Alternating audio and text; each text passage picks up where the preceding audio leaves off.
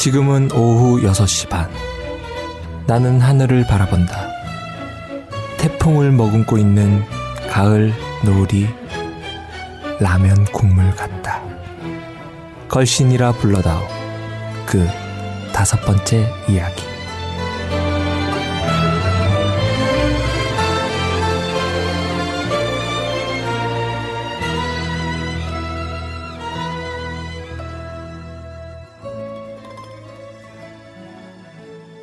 안녕하세요. 걸신의 제자 뮤지컬 배우 이종환입니다. 제 앞에는 걸신 강원 선생님 나와 계십니다. 안녕하세요. 안녕하십니까. 네. 선생님, 요즘 화제작인 깡철이라는 영화 보셨습니까? 아, 예, 그저께 봤습니다. 아, 전 그 영화를 보고 제가 요즘 걸신이라 불러다오 이 프로그램을 하면서 포인트가 딱 음식에 딱 맞춰져 있으니까 딱 그것만 보여요. 야, 딱 좋은 대사 하나가 딱 보이더라고요. 미원넣었다. 근데 미역국에도 미원을 원래 넣는 건가요? 조미료가 안 들어가는 음식은 이론적으로 없죠. 어. 아. 이 깡철이에서 그 나오는 대목이 이제 그 방금 한 대사가 송영창, 예. 아, 제가 참 좋아하는 배우인데요. 송영창하고 그 아들로 넣은 그 이제 이시연, 그, 어, 깡철이, 그러니까 유아인 내 친구, 예. 그러니까 이제 부자가 둘이 살아요. 엄마는 뭐 언제부터 안 사는지 모르겠는데, 근데 그 아버지가 생일날, 아들 생일날 밥을 해주는데 왜 미역국 끓여주잖아요. 근데 너무 맛이 없다고 안 먹고 막 튀어나가면서 미역이라도 좀 넣어라 뭐 어쩌고 막 이제 그러고 나갔는데, 이제 한참 뒤에 다시 좀 여러 우여곡절 끝에 다시 이제 미역국 그런데 미친 듯이 맛있게 먹죠. 아버지하고 사이가 회복돼가지고 눈물을 흘리며 눈물을 흘리며. 그럴 때 그 했던 대사, 미연 넣었다. 아빠, 오늘은 맛있다. 미원 넣었다. 오늘은 게스트 아닌 게스트. 하지만 걸신이라 불러다오가 시작하면서부터 지금까지 쭉 함께해왔던 우리 박 피디를 소개하겠습니다. 안녕하세요. 걸신이라 불러다오 피디를 맡고 있는 박주성입니다. 아. 우리야 뭐 매일 보지만 그렇죠. 목소리, 어, 소리로만 듣는 분들은 어, 처음 목소리가 처음 나온 목소리를 거죠. 이제 예. 나온 거죠. 어. 사실 그 전에 기타로는 몇 번 소개가 됐어. 어, 그렇죠. 네, 어, 맞다. 그 어. 영혼을 떨림. 울리는 그 떨림과 자동 비브라토, 자, 자동 비브라토. 어, 훤칠하고 잘생기셨어요. 아. 어이, 밴드, 어, 메탈 밴드도 네. 했잖아요. 보컬 출신이라고 하던데. 어. 다음에 걸신이라 불러다오 주제, 주제곡 늘 하, 한 회에 한 번씩 하는 노래에 네. 박주성 피디가 한번 노래를 하는 것도. 어, 둘이서 좀, 좀 이상하지만 듀엣으로. 어. 어, 그런 곡을 한번 찾아보도록 하겠습니다. 어. 제가 노래하면 사람들을 끕니다. 시끄러워서. 아, 이거 들어보기 전에는 모르죠. 네, 들어보기 전에는 모르죠. 자, 박주성 피디는 그러면 요 근래 먹었던 음식들 중에 네. 아니면 지금까지 살아오면서 먹었던 음식들 중에 제일 기억에 남는 음식. 아, 친구랑 덕유산에 간 적이 있어요. 아, 덕유산. 덕유산 올라가는 길에 보면은 사방에 이렇게 슈퍼들이 있잖아요. 네네. 뭐, 뭐, 산채 비빔밥 파는데. 근데 가끔 이제 담배도 팔고 술도 파는 데가 있는데 거기 가니까 냉장고에 과거로 이렇게 포장되어 있는 삼겹살이 있는 거예요. 아. 만 원에 팔더라고요. 보니까 어, 진짜 한근 싸구려 삼겹살이겠다. 네, 한근이라 그러는데 한근 같지는 않고 한번 구워 먹으면 없어져. 한 판 정도 되는 거. 일 인분이죠, 뭐. 네, 일 인분. 국산 거라고 하는데 냉동되어 있어요. 음. 그래서 그거 사가지고 덕유산 꼭대기 올라가서 그 앞에 산장이 있거든요. 거기서 이렇게 밖에 나가서 별을 보면서 구워 먹었던 그 삼겹살. 아, 그렇죠. 네. 그건 뭐에다 구워 먹은 거예요? 그냥 코펠로. 조그만 어, 코펠에다가, 코펠에다가. 예, 그냥 구워 먹은 달라붙는 거 막 뛰면서 먹었어요. 아. 그러면서 날씨가 좋으니까 소주는 잔으로 안 먹고 글라스에다가 예. 종이컵 가득 채워서 원샷하면서 먹었는데 예. 훅 갔습니다 그때. 그래요. 그래서 사실 뭐 어찌 보면 굉장히 허접한 재료일 수도 있는데 네네. 그것도 분위기, 그렇죠. 어, 그것도 아우라, 어, 그 참 그 맑은 그 대지와 함께 어, 어, 산 정상에서 밤에. 어, 저 그때는 뭘 먹어도 사실은 음. 어, 맛있긴 해요. 야, 근데 거기서 또 삼겹살을 구워 먹었으면 음. 소주와 함께 아, 참 먹는 데는 저 음식의 맛도 중요하지만 네. 누구랑 먹느냐, 맞아요. 네. 어디서 먹느냐, 네. 그것도 굉장히 굉장히 중요하죠. 중요한 것 음. 같아요. 그 저번 주 최소영 선생님이 얘기한 것 중에 중국 음식은 지저분해야 맛있어 보인다. 아, 그 말이 가슴에 확 와닿았었거든요. 음.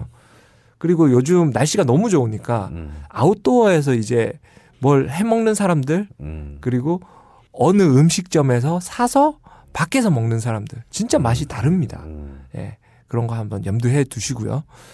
아, 그리고 박 피디님은 보면 이제 어머니랑 같이 사십니까? 네. 예, 그러면 아주 아무지 와이프랑 같이 살지. 같이 다 살아요. 아, 가족이 함께 살고 있어요. 네. 그럼 집에서는 아이들이니 뭐 그러면 어머니와 며느리가 번갈아가면서 밥을 하나요? 아니면 어머니가 주무시나요? 아, 저 와이프는 밥을 안 해요. 아직 학생인데. 학생이고 아기들 키워야 되니까. 네.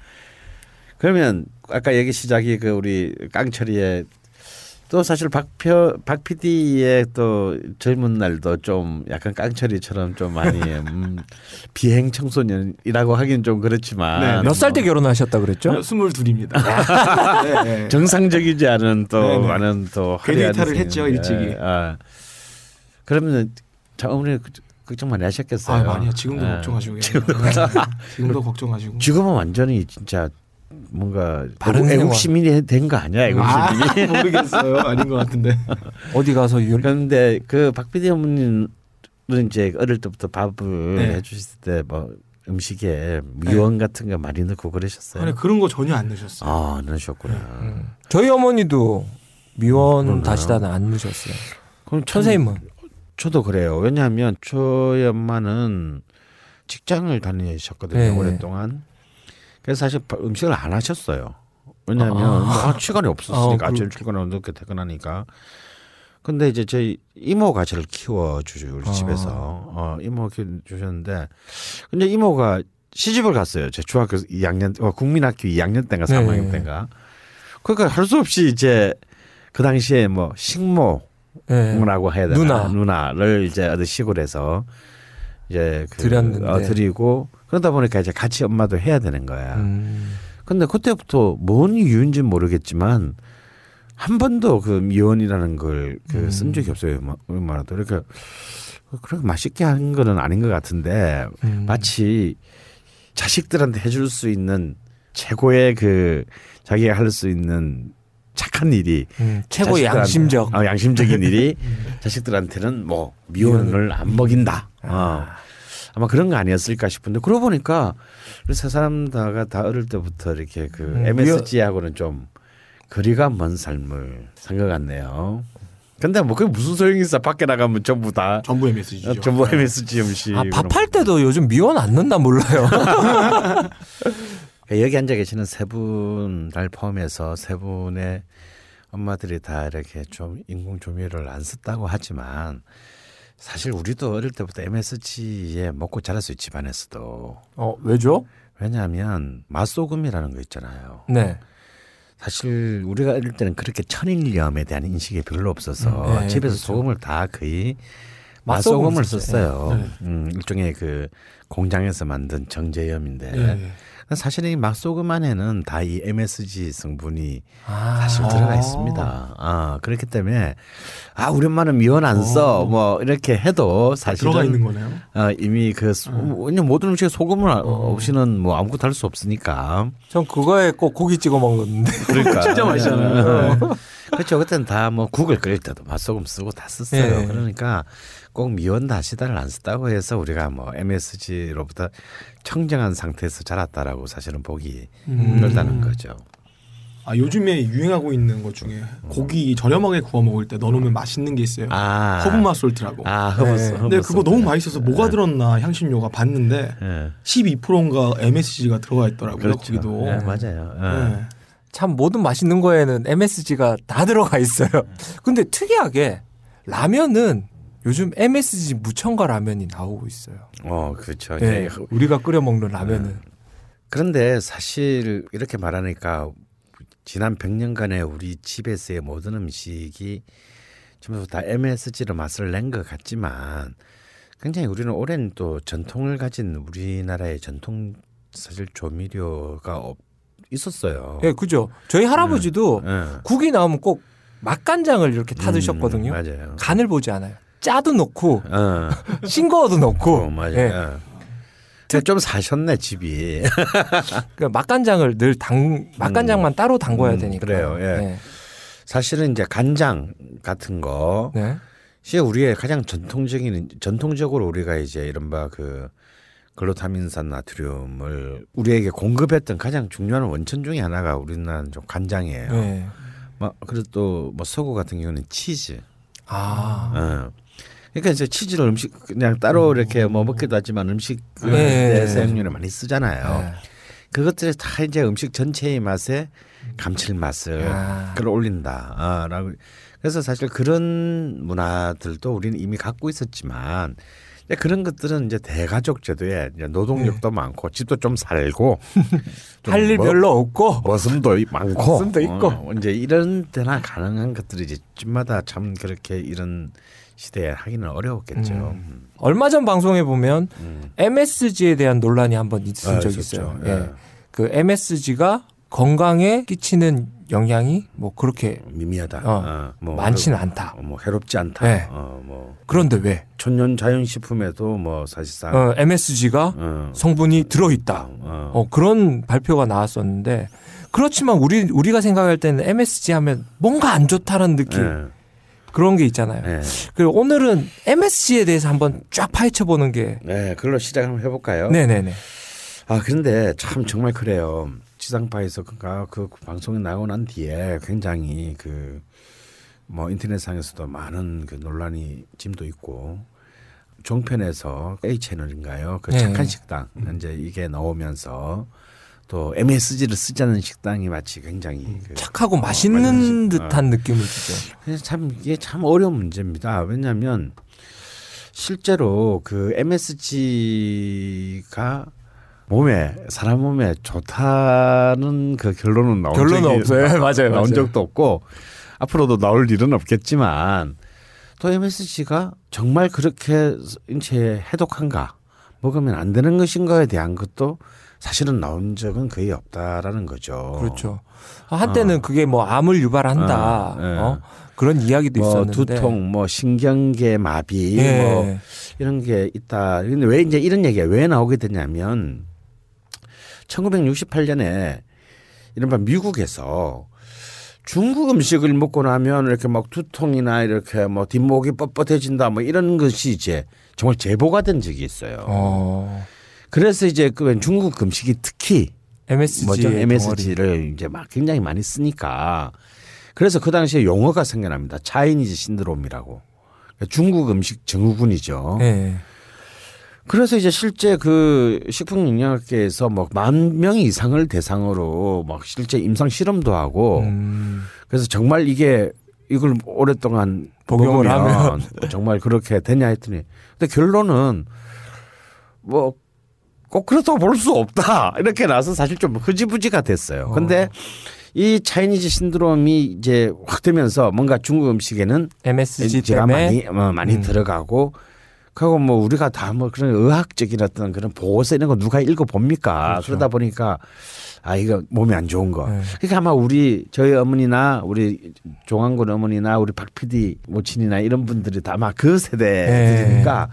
이거 뭔가 하여튼 사람 몸에 안 좋은 것이야 라고 생각을 하게 되는데 이제 이 엠에스지에 들어있는 이제 그 이른바 그, 음, 글루타민산 나트륨 이 이제 문제예요. 이것 이것이 이제 과연 그 얼마나 그 사람 몸에 이제 해로우냐. 그런데 사실 실제 엠에스지도 어 뭐 화학적으로 만드는 것이라기보다는 사탕수수에 추출한? 추출한 이제 것이거든요.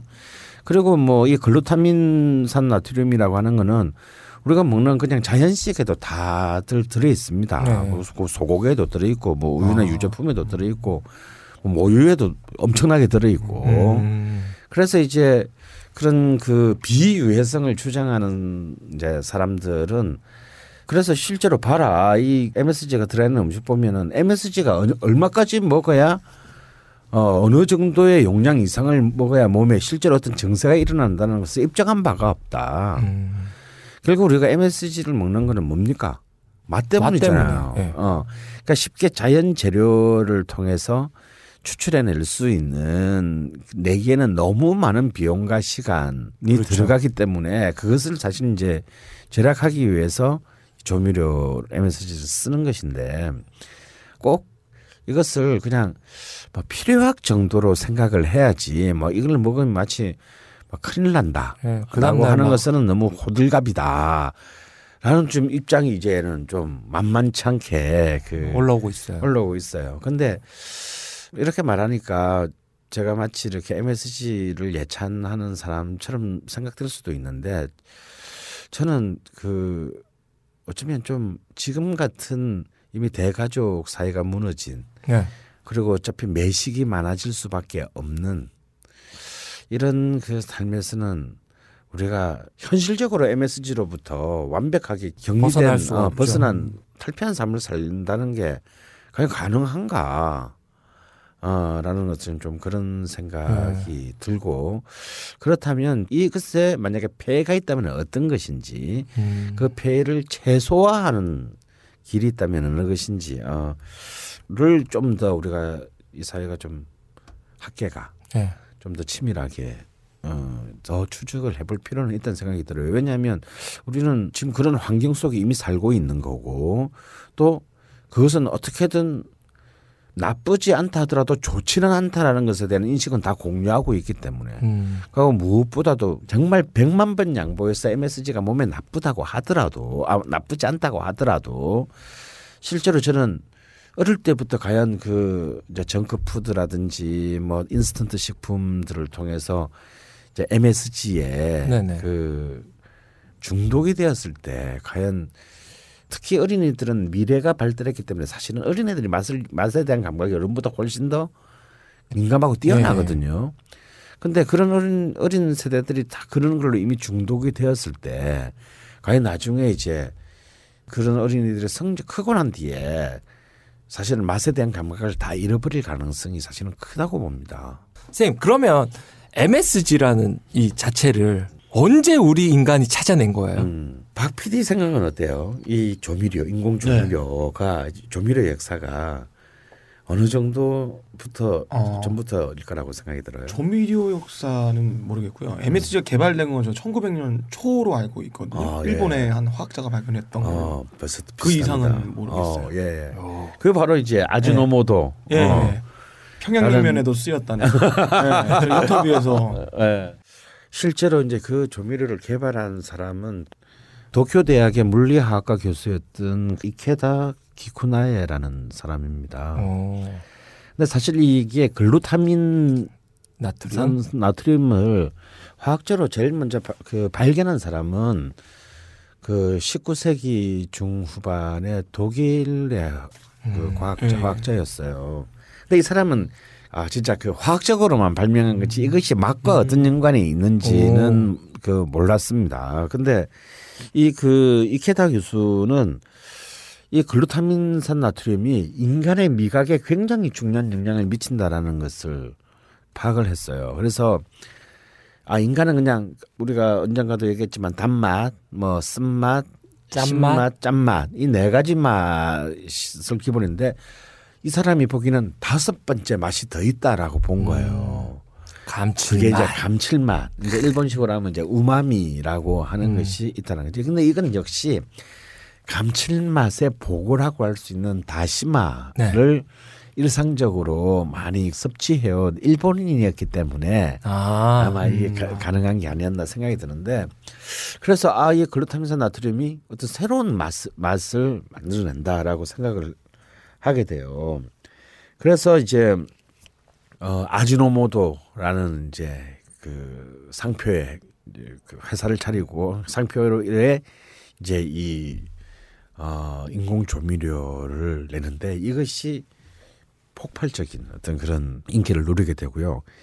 그래서 이제 천구백팔 년에 이걸 상품으로 개발을 하는데 천구백팔 년이요? 어, 그러니까 딱 이십 세기 초 맞죠?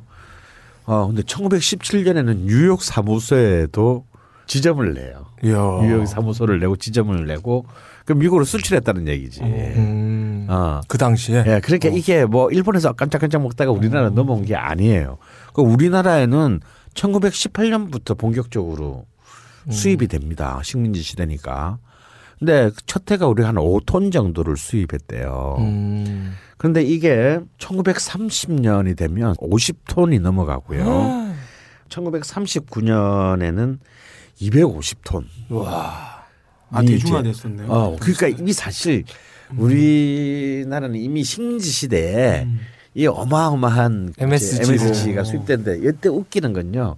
이 아지노모토라는 이 인공조미료의 최대 수입국은 역시 일본의 식민지였던 중국 음식 문화권엔 대만이었다라는 거예요. 오.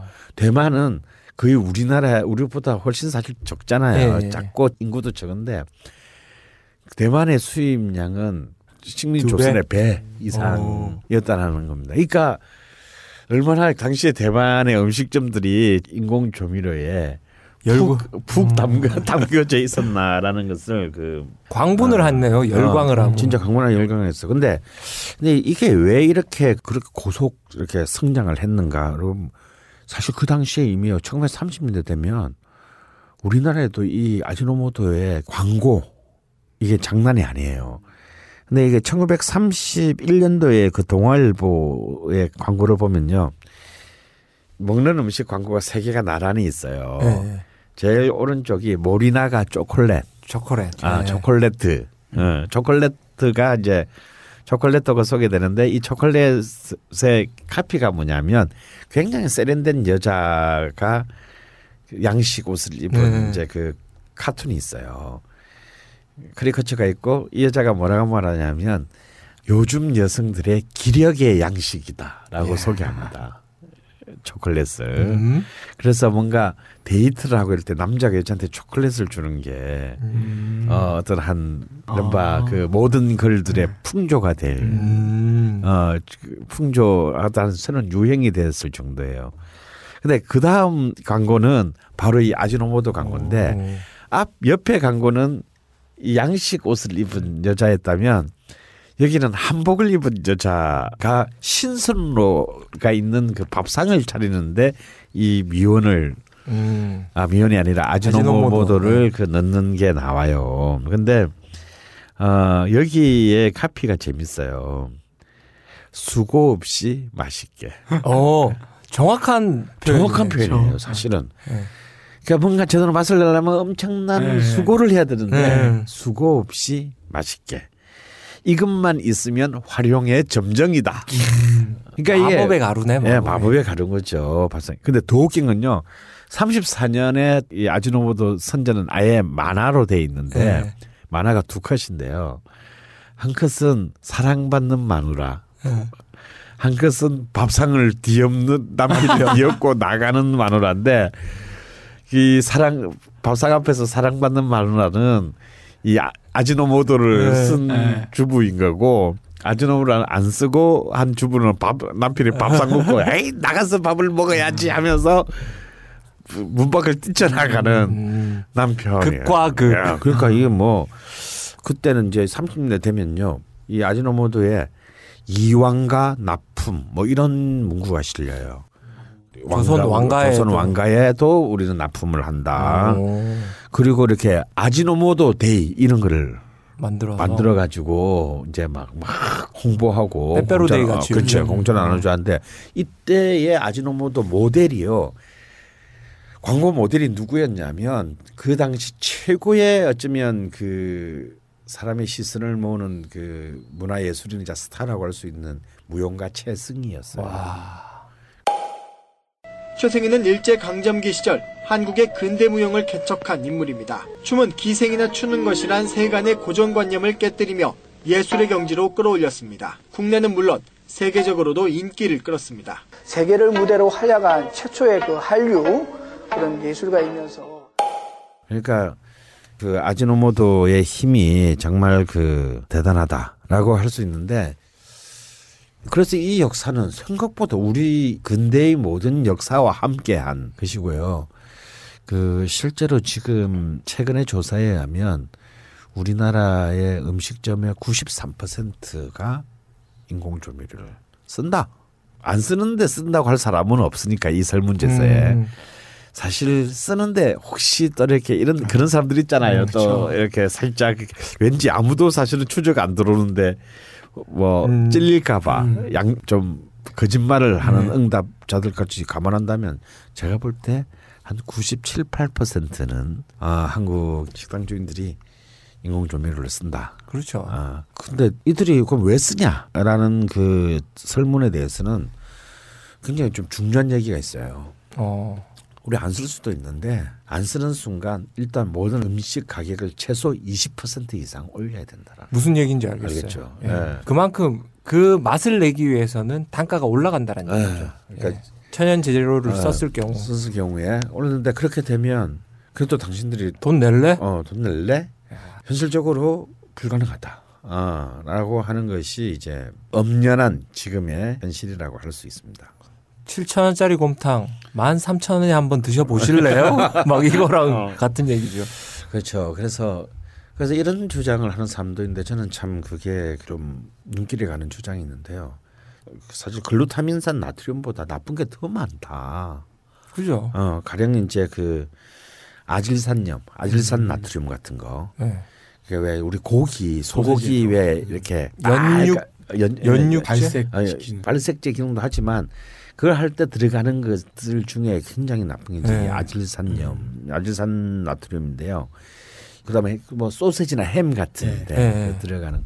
그래서 사실 요즘 그 아질산 나트륨을 안 쓰고 만드는 햄이나 소세지 특히 아동들을 위해서 네. 그런 게 나오긴 합니다. 어.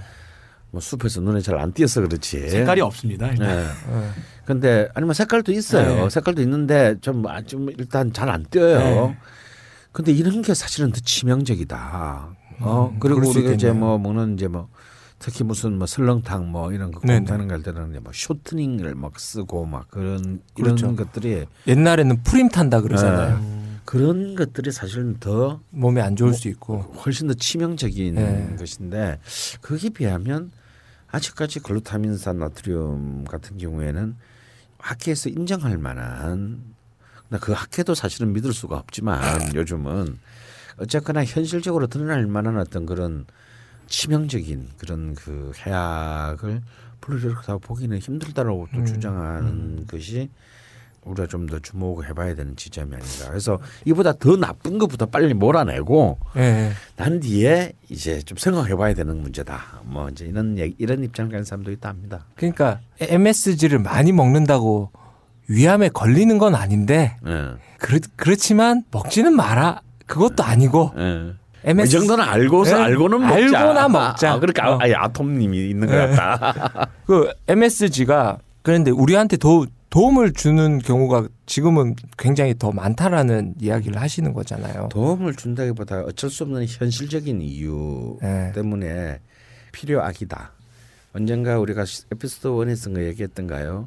사실 우리가 먹는 닭고기의 대부분은 비정상적인 형태로 발육된 음. 닭을 먹는 거잖아요. 우리, 우리가 여기 앉아있는 사람 중에서 아주 넓은 들판에 방사한 그 유기농 닭 먹는 사람이 몇 명 되겠어요. 맞습니다. 다, 다 브로일러 닭 항생제 덩어리의 그 사료를 먹으면서 브로일러 닭을 먹는데 근데 과연 자연 방사 토종 닭이 좋다는 건 모르는 사람은 없지만 닭 한 마리에 그럼 한 팔만 원 한다 그러면 도대체 닭을 먹을 수 있는 사람이 몇 명이나 되겠는가라고 생각한다면 어쩌면 이 조미료의 문제, 엠에스지의 문제도 아마 이런 그래서 지금 현재 현실적인 모든 그 음. 먹거리를 둘러싼 이런 이제 어쩌면 자본주의적 본질, 어, 대량 생산과 대량 소비라는 그래서 연장선상에서 놓여져 있는 게 아닌가 싶어요.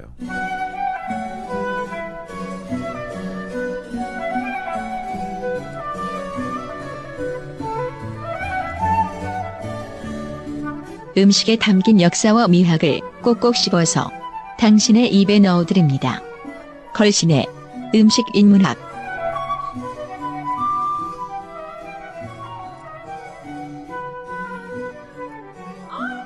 왜 일본 라면집 종업원들이 남자로만 구성되어 있는지 아십니까? 그건 라면이란 종목이 힘든 종목이기 때문입니다.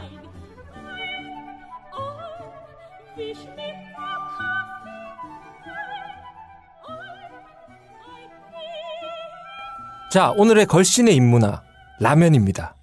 엠에스지의 꽃. 엠에스지의 꽃. 활짝 핀 꽃 라면. 네, 아까 처음에 얘기했던 그 라면집에 남자가 많은 이유, 힘들어서 대충 이렇습니다. 라면집은 하루 라면을 끓이기 위해서 사십 킬로그램의 돼지뼈가 필요합니다. 그걸 들고 와야죠. 여자 못 듭니다. 남자가 들어야 됩니다. 그리고 밀가루 한 포대에 이십 킬로그램씩이에요. 그거 하루에 두 개 정도는 필요합니다. 남자가 들어야 돼요. 그걸 다 끓인 들통. 아, 그지. 그게 제일 무겁죠. 네. 아, 그 혹자의 말로는 네. 그걸 들다가 그 고리가 빠진다고 그래요. 어, 그렇죠. 그 굉장히 네. 무겁죠. 어. 그게 한 많이 끓였을 때는 한 이백 킬로그램 가까이. 이야. 예. 세 명에서 들어야겠네. 음. 예, 거의 그렇죠. 그때도 여자는 불필요합니다. 음. 여자는 딱 한 명만 있으면 돼요. 서빙. 그렇죠. 카운터, 카운터 서빙.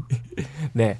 그래서 일본 라면집 가면 훈남들이 막 라면을 막 말아주고 음. 아, 라면만 하는데 왜 남자가 마냐 음. 이렇게 하지만 그 라면을 만들기 위해서 아, 실제로는 예. 이제 그 체력도 음. 엄청난 체력이 필요로 하는 거죠. 그 예. 한 그릇의 라면을 먹, 만들려고. 그렇죠. 그래서 사실 그 말 하니까 어쩌면 영화 강들이라면 다 알고 라면 강이라면 다 아는 영화가 있죠. 그 고 이타미 주조 감독의 그 담뽀뽀, 네, 담뽀뽀라는 영화를 보면 거기는 주인 라면집 주인 주인이 그 아줌마 여자잖아요. 네네. 그래서 참 이제 그 맛없는 라면을 만드는 아줌마를 이 남자 주인공이 할 때 제일 먼저 체력 훈련 시키잖아요. 네. 뭐 무거운 그 냄비 막 그 왔다 갔다, 왔다 갔다 하고 아침에 막 그 조깅 시키고 조깅 시키고 뭐 그런 체력이 없으면 라면을 만들 수 없다. 네. 아 그런데.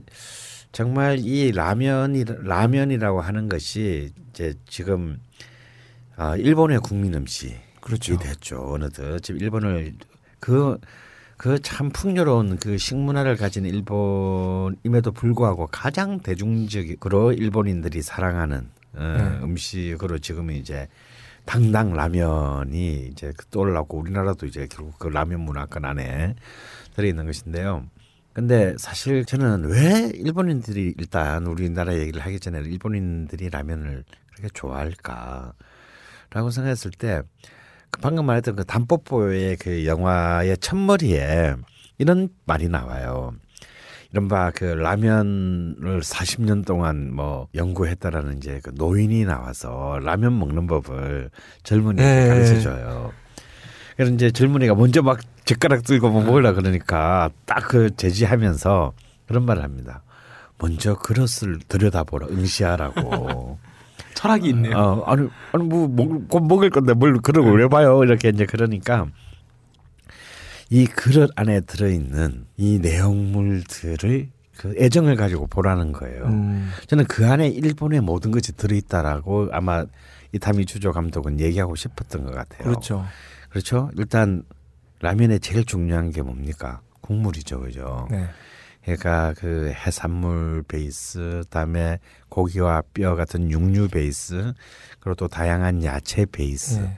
그야말로 바다와 땅과 나는 모든 것들이 어, 정말 조화를 이루어서 들어가 있는 그게 있고, 그다음에 탄수화물의 이제 중요한 부분이 면이 있고.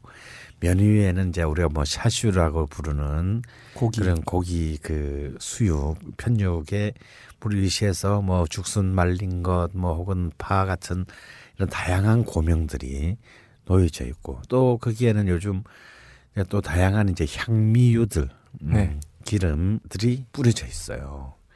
일본인들이 왜 정원을 꾸며도 굉장히 작은 공간에서 아기자기하게 전체의 어떤 자연과 우주를 몇 평 안 되는 마당에서 구현하듯이 인간이 먹는 이 다양한 재료, 수많은 재료들과 인간이 만드는 수많은 조리의 방법을 정말 이 한 그릇 라면 안에 그렇죠. 전부 다 집어넣고 구현했다라는 거예요. 일본이 보이는 듯한. 그렇죠. 일본이에요. 그 자체가 네. 이 라면 한 그릇 안이. 그래서 그 어, 라면의 도사인 그 노인이 그릇을 먼저 라면을 먼저 보라고 합니다. 어쩌면 이런 것들이 지금 오늘날 그 일본 라면의 그런 선풍과 어떤 신화를 음, 만들어내는 일단 첫 번째 원동력이 아닌가 생각이 네, 들어요. 그렇죠. 그리고 이제 한국의 라면이 이제 들어와서 음. 한때는 선풍적인 인기를 끌었어요. 젊은이라면 라면을 먹어야 된다. 라면집도 많이 생겼어요. 예, 지금은 라면집도. 너무 많이 생겼다가 없어졌다가 막 어, 그렇 생겼다가 예, 어. 없어졌다가 하, 하면서 강자로 자리 자리매김한 여러 집들이 이제 예. 다 이렇게 버티고 있는데 선생님도 아시다시피 라면은 한계가 있습니다. 일본 라면은 일본에서 가서 먹어야 맛있다. 음. 한국은 이상하게 음. 어느 수준 이상 못 올라간다. 그렇죠. 그렇게 생각보다 그렇게 또 많이 가격도 비싸지 않은 음식인데 대중화 되지 않았어요. 역시 또 한국 사람들은 역시 우리는 라면, 어, 인스턴트 라면이 그렇죠. 예, 역시 우리의 라면이다라고 이제 생각하는 그 인식에서 아직까지 크게 벗어났다고 보기는 사실 어렵네요. 네, 맞습니다. 그럼 선생님, 일본 음식이지만 음. 일본 라면의 역사는 한 어느 정도 되는 것 같습니까? 사실은 이제 라면은 지금 일본을 대표하는 음식은 됐지만 어찌 보면은 동북아시아의 문화가 아닌가 싶어요. 아, 동북아에? 네. 일단 라면이라는 말 자체도 그 라오미엔이라고 하는 그 중국 중국의 면을 칭하는 말에서 이미 네. 나왔고 또 실제로 일본의 라면 문화가 발흥한 곳이 뭐 그걸로 올라가면 저 독구가 막부시대 때까지 거슬러 올라가는데 네네. 그건 뭐 너무 멀고 가장 지금 우리가 먹고 있는 라면의 원형을 만드는 거는 천구백십 년대라고 합니다. 음. 음. 바로 이제 그 특히 중국인 노동자들이 많았던 요코하마항에 네. 이제 그 라이라이켄이라는 중국인 요리사가 하는 중국 음식이었어요. 음. 그래서 그 당시에 일본인들이 라면이라는 문화를 어떻게 불렀냐면 난쿄쇼바 혹은 지나소바 이렇게 불렀어요. 음. 이 난쿄쇼바라는 게 뭐냐면 남경, 음. 남경국수, 아. 지나 중국국수 아. 혹은 중화소바. 중화소바. 어, 주, 중화소바는 그러니까, 많이 들어봤어요. 이게 다 이 뭐 음. 남경소바, 지나소바 그 중화소바, 중화소바. 아, 중, 중국과 관련 있는 거죠. 이게 중국 혹은 중국인가 다 관련 있는 용어고 실제로 그 라이라이켄도 사실은 중국인들이 가는 중국인이 하는 중국 음식점이었어요. 그러니까 이제 여기서 만들어내는 이제 이른바 중국 스타일의 그 남면, 그러니까 면을 그 뽑아내는 방식, 네. 땡길 납자를 써서 땡길 납자 쭉쭉 한 겹을 뽑아내고 그 한 겹을 두 겹으로 뽑아내고 하는 그 남면 방식으로 만든 면에. 이제 그런 닭을 닭육수, 음, 닭육수를 중심으로 한 육수에 이제 면을 말아 먹은 시작입니다. 그러니까 어찌 보면 이렇게 생각하면 되겠죠. 중국의 면 문화가 와서 한국에는 이게 짜장면이 된 거예요. 네. 음. 어, 우리 짜장면 짬뽕. 어, 음. 짬뽕은 사실은 굉장히 우리가 후에 네. 천구백육십 년대 이후에 이제 유행하게 됐고. 아. 어, 그러니까 이제 가장 대표적인 이제 중국 한국화된 중국 면 요리를 짜장면이라고 한다면 일본은 이제 그것이 아 라면이, 라면이 된 거죠. 라면이. 어. 그런데 이제 이 그 일본에서도 이제 중국인 화교의 지위는 굉장히 낮았고 음. 그러니까 이제 그야말로 부두에서 힘들게 하루 벌어 하루 먹고 사는 이제 그 노동자를 살도록 팔던 그 면이 이제 지금으로 따지면 이제 중국식 수타국수 이렇게 되겠습니다. 음. 어, 이 수타국수가 이제 야타이 문화로 이제 확대되죠. 야타이면 아, 어떤 거죠? 그 포장 포장마차. 아 포장마차. 포장마차에서 이제 국수를 이제 음. 이렇게 면 라면을 파는 이제 그 문화가 되면서 이것이 슬금슬금 슬금 이제 도쿄의 이제 이 음, 밤거리의 풍경으로 이제 그 확대됩니다. 음, 그래서 이제 그 일본의 라면 문화가 이때부터 생기는데 역시 이제 이 라면을 폭발적으로 대중들에게 각인시키게 되는 것은 이 차 세계대전이 끝나고 난 뒤에 역시 인스턴트 라면의 등장. 이제 한국의 라면 역사도 이제 이것과 하는 거죠. 어, 아마 여기에 앉아 있는 세 분이나 뭐 여기 또 이 방송을 듣고 있는 모든 분에게 아무리 음식에 대해서 뭐 별로 나는 먹는 거 별로 관심이 없다는 사람도 다 라면과 관련된 일하다 특히 남자분들은 그렇죠. 라면과 관련된 일화가 인생에 없는 사람은 아무도 없을 거예요. 근데 그 라면의 대부분은 다 인스턴트 라면과 관련된 네. 그렇죠. 네, 이럴 겁니다. 근데 인스턴트 라면의 역사가 생각보다 그렇게 길지 않아요. 음. 음. 천구백오십팔 년도에 안도 시로우크라는 남자가 처음으로 이제 이 면을 튀겨가지고 음. 기름에 튀겨서 건조시킨 것을 그 개발해내요. 그런데 만약에 이 사람이 그걸 갖다가 이렇게 특허를 그 신청했으면 아마 어마어마한 것이 됐겠지만, 갑부가 됐겠지만 그 당시에는 뭐 그런 법이 제대로 없어가지고 그러니까 곧 아무나 막 다 튀어가지고 다 이제 그 내게 돼서 이 사람이 그렇게 큰 돈을 벌었는지 안 벌었는지는 잘 모르겠어요. 이러면서 이제 이 그 라면이 이제 전후의 이른바 그 복 전후의 성장기에 일본에게 네. 그때 이제 일본인들이 이제 그 패전 뒤에 그 패의 위에서 뭐 어떻게든 뭐 살아보려고 살아보려고 하다 보니까 정말 빨리 한 끼를 해결하고 일을 네. 해야 되는 그런 것이 요구됐어요. 그런 때 이제 그런 사회 분위기에 맞물려 가지고 근데 이때 처음 출시된 이제 라면이 치킨면, 음. 치킨 라면이었습니다. 그 그러니까 당육 그 당육수를 뽑아서 베이스, 베이스의 분말 스프에 이제 요즘 얘기하면 네. 치킨 스톡이죠. 그렇죠, 치킨 네. 스톡 같은 거겠죠. 뭐 안 먹어봐서는 모르겠어요. 근데 어쩌면 요코하마로부터 시작했던 라면 라면 문화의 가장 이제 원점에 해당하는 네. 근접한 근접한 그런 그 면이 만들어지는데. 한국에서 이제 그게 일본에서 어느 오십 년대 말 육십 년대 초, 초에 선풍을 불일으키면서 한국에도 바로 이, 이 문화가 수입돼요. 음. 그러니까 한국에 처음 그 라면이 나오게 되는 게 이제 우리도 잘 아는 삼양라면이 천구백육십삼 년에 이제 그 첫 라면을 발표합니다. 오. 그러니까 일본하고는 차이가 오 년 정도밖에는 음. 나지 않았죠. 그런데 일본과는 달리 한국의 육십 년대 라면이 처음에는 굉장히 고전하, 고전해요. 이건 음. 뭐 삼양과 나중에 이제 칠십 년대 농심의 라이벌전에 아마 아주 오래 전에 아마 딴지에서도 이, 이 기사가 한번 실린 거 기억이 나요. 어. 어, 뭐 역사에 뭐 라이벌전 할 때 기사 중에 하나로 삼양대 농심 뭐. 근데 이 삼양이 처음에 이제 그 했을 때는 한국에서는 그렇게 큰 인기를 누리다 보긴 힘들어요. 왜냐하면 라면값이 비쌌어요. 처음 출시될 때 육십삼 대 라면이 그 제가 태어난 다음 해 라면이 처음 나온 셈인데 십 원이었답니다. 오, 근데 근데 십 원이면요 작은 돈이 아니에요. 왜냐하면 그 당시에 밥 한 끼를 이렇게 우리 지금 정식 네. 그러니까 근하게 먹는데 한 삼십 원 정도 했다거든요. 음, 음. 밥 한 끼 이제 백 반 음. 정식이 백 반 정식이 한 삼십 원 정도 했다는데 라면 한 개 값이 십 원이었어요. 그러니까 이거는 재료비로 따지면 굉장히 비싼 오. 재료여서 오.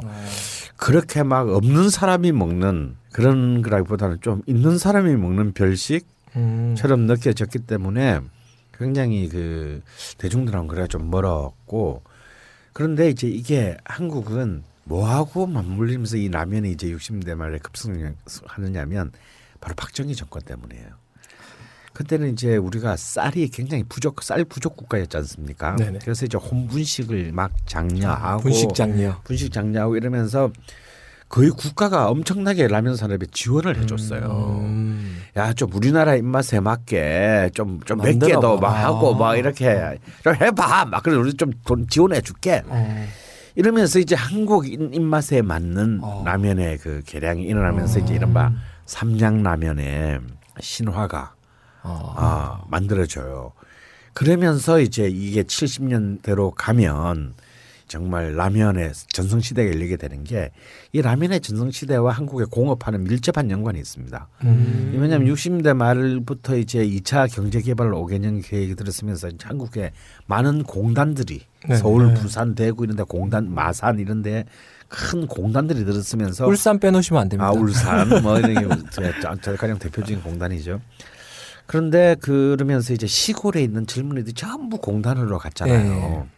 이른바 이제 이농 현상이 네. 일어나고 그야, 그야말로 이제 그 농촌 공동체가 붕괴하면서 도시로 음. 젊은이들이 모여들게 되는데 그러다 보니 물론 이들의 많은 사람들은 기숙사 생활을 했겠지만 또 공장 근처에서 자취하는 사람들도 많았고 네네. 그러면서 이제 라면 가격은 굉장히 상대적으로 물가에 비해서 파격적으로 낮아졌고 음. 이게 이 라면이 칠십 년대적 개념의 일 인 가정, 음. 일 인 가족들, 자취생, 노동자들과 다음에 이제 밤늦게까지 입시 경쟁에 휘둘렸던 십 대들의 네. 야식 문화로 음. 자리 잡으면서 음. 한국의 라면이 폭발해요. 라면은 음. 자취, 야식, 야식. 여기는 빼놓을 수가 빼놓을 없네요. 수가 없죠. 네. 그런데 그래서 이미 칠십일 년인가요?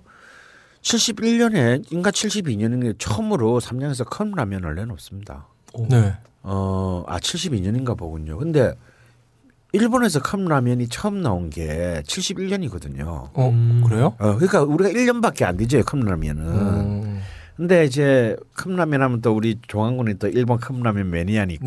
네, 그렇죠. 곧 할 얘기가 많겠지만 한국도 거의 일본 컵라면과 거의 같은 시대를 해요. 그런데 이 컵라면은 성공을 못 합니다. 아, 그 당시에? 한국, 한국에서 컵라면은. 왜냐하면 이게 아무래도 단가가 비쌌어요. 음. 그렇죠. 어, 그래서 처음에는 성공을 못했어요.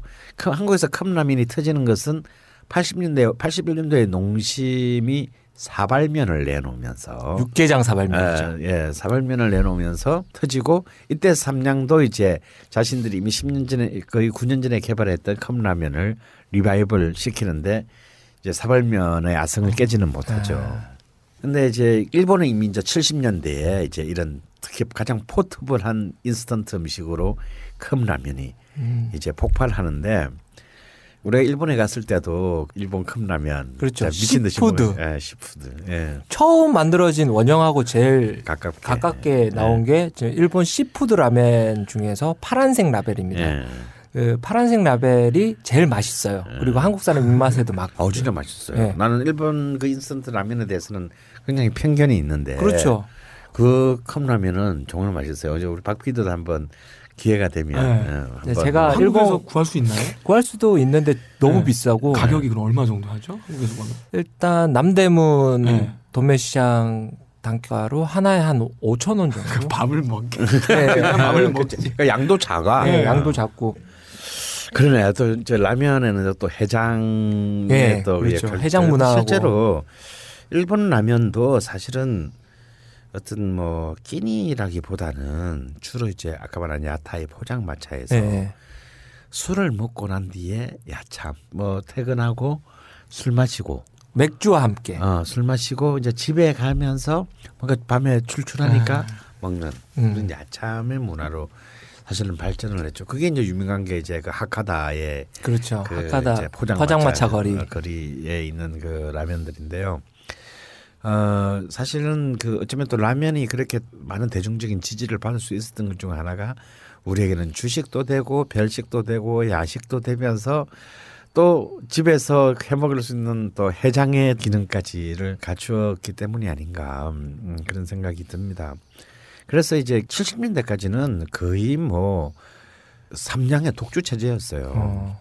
육십 년대에 이제 삼양이 처음으로 라면 시장을 열었을 때. 사실 삼양만 있었던 건 아니에요. 뭐 풍년 어, 라면, 어. 뭐 아리랑 라면, 뭐 꽤 이제 그 군소, 어, 음, 군소업체들이 이렇게 군소업체라고 할 수는 없고 하여튼 나름 이제 경쟁진 구도가 있었는데 다 이제 이 삼양의 독주에 음. 무너지어서 없어집니다. 그래서 이제 삼양라면이 만들어진 지 한 오 년쯤 뒤에 이제 나중에 칠십 년대 농심이 되는 이제 롯데가 이 라면 산업에 음. 뛰어들죠. 어, 역시 또 롯데는 아무래도 일본의 예, 일본 계열이기 때문에 일본에 뿌리를 둔 제일 교포 기업이기 때문에 라면에 뛰어들어서 어, 뭔가 이렇게 그 이강 체제가 될 듯했지만 워낙 이렇게 압도적인 그 삼양 시장의 칠십 퍼센트 이상을 점유하고 있는 삼양의 적수가 되지는 못했어요. 음. 그런데 이제 칠십 년대 중반부터 드디어 이제 농심의 반격이 아, 시작돼요. 사실 이제 이 삼양라면 전성기 시대 때는 농심에서는 소고기면 라면을 음. 내놨는데 이게 막 거의 한 팔 대 이 정도 어, 로밖에 그, 그 힘을 쓰지 못했습니다. 그런데 칠십 년대 중반을 넘었으면서부터 이제 농심이 이제 굉장히 뛰어난 컨셉트의 음. 그 홍보를 펼치기 음. 시작해요. 아직도 제가 기억나는 게 후라이보이 곽구, 곽규석과 코미디언 그 구봉서가 나온 형님 먼저 아오 먼저 네. 라는 컨셉을 가진 농심라면이 나와요. 어. 형님 먼저 드시오 농심라면 아오 먼저 들게 난 농심라면 형님 먼저, 아우 먼저, 형님 먼저, 아우 먼저. 그럼 제가 먼저. 이게 한국의 광고, 그러니까 그 씨에프의 역사에서 어쩜 좀 굉장히 뭐 역사적인 몇 개에 꼽힐 만한 씨에프였어요. 그러니까 삼양은 좀 당대의 젊은 스타들, 그래서 젊은 이들의 그 음식으로, 음식으로 음. 이제 라면을 포커싱을 했습니다. 근데 농심은 글자 그대로 농부의 마음이잖아요. 네. 농사의 마음이잖아요. 그렇게 해서 굉장히 뭐라 그럴까 좀 베테랑 그 연예인들을 통해서 뭐 강부자라든지 음. 뭐 이런 뭐 곽규석, 구봉서 뭐 이런 사람 통해서 굉장히 뭔가 라면에 오랜 어떤 그런 전통적인 가족의 음. 느낌을 알았어. 그래서 나중에 팔십 년대에 팔십이 년에는 너구리 광고도 보면 네. 젊은 애들이 나오지만 마치 이렇게 오동통한 내 너구리 네. 뭐 이제 이런 뭔가의 어떤 그 어떤 인간의 정을 네. 컨셉으로 하는 그런 그 광고들을 음. 만들었죠. 그러고 보면 강부자 선생님은 그때부터 지금까지 안성탕면을 쭉 하고 계시네요. 그렇죠. 예. 그래서 이제 이 팔십 년대에 오면은 이제 드디어 그 삼양의 독주체제가 이제 무너지기 시작하는데 음. 일단 팔십일 년에 이제 사발면이 나오면서 음. 네. 새로운 시장을 개척합니다. 농심이. 그리고 너구리가 나와요. 팔십이 년에. 네.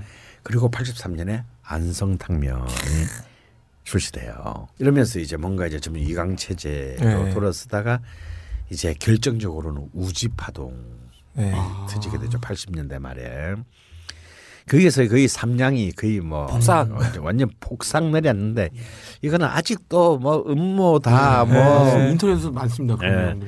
그래서 사실은 그 이제 그때 그 검찰의 핵심은 인간이 먹을 수 없는 공업용 우지로 어, 우지에서 라면의 수프를 만들었다라고 하는데 그건 사실은 좀 지금 생각해 보면 굉장한 오바죠.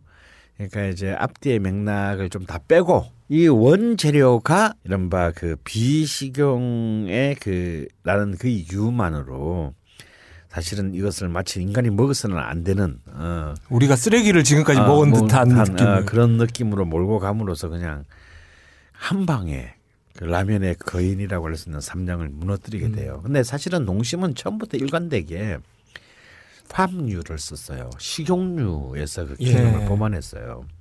지금은 사실은 거의 라면 우리 인스턴트 라면의 예. 베이스가 다 이제 팜유. 팜유가 되죠.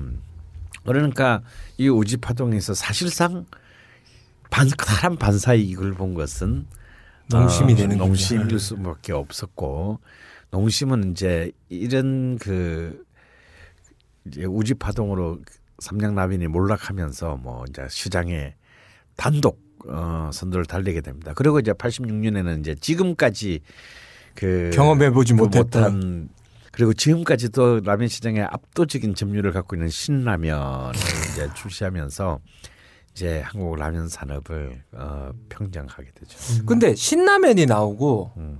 라면에 대한 맛이 느낌이 달라진 것 같아요.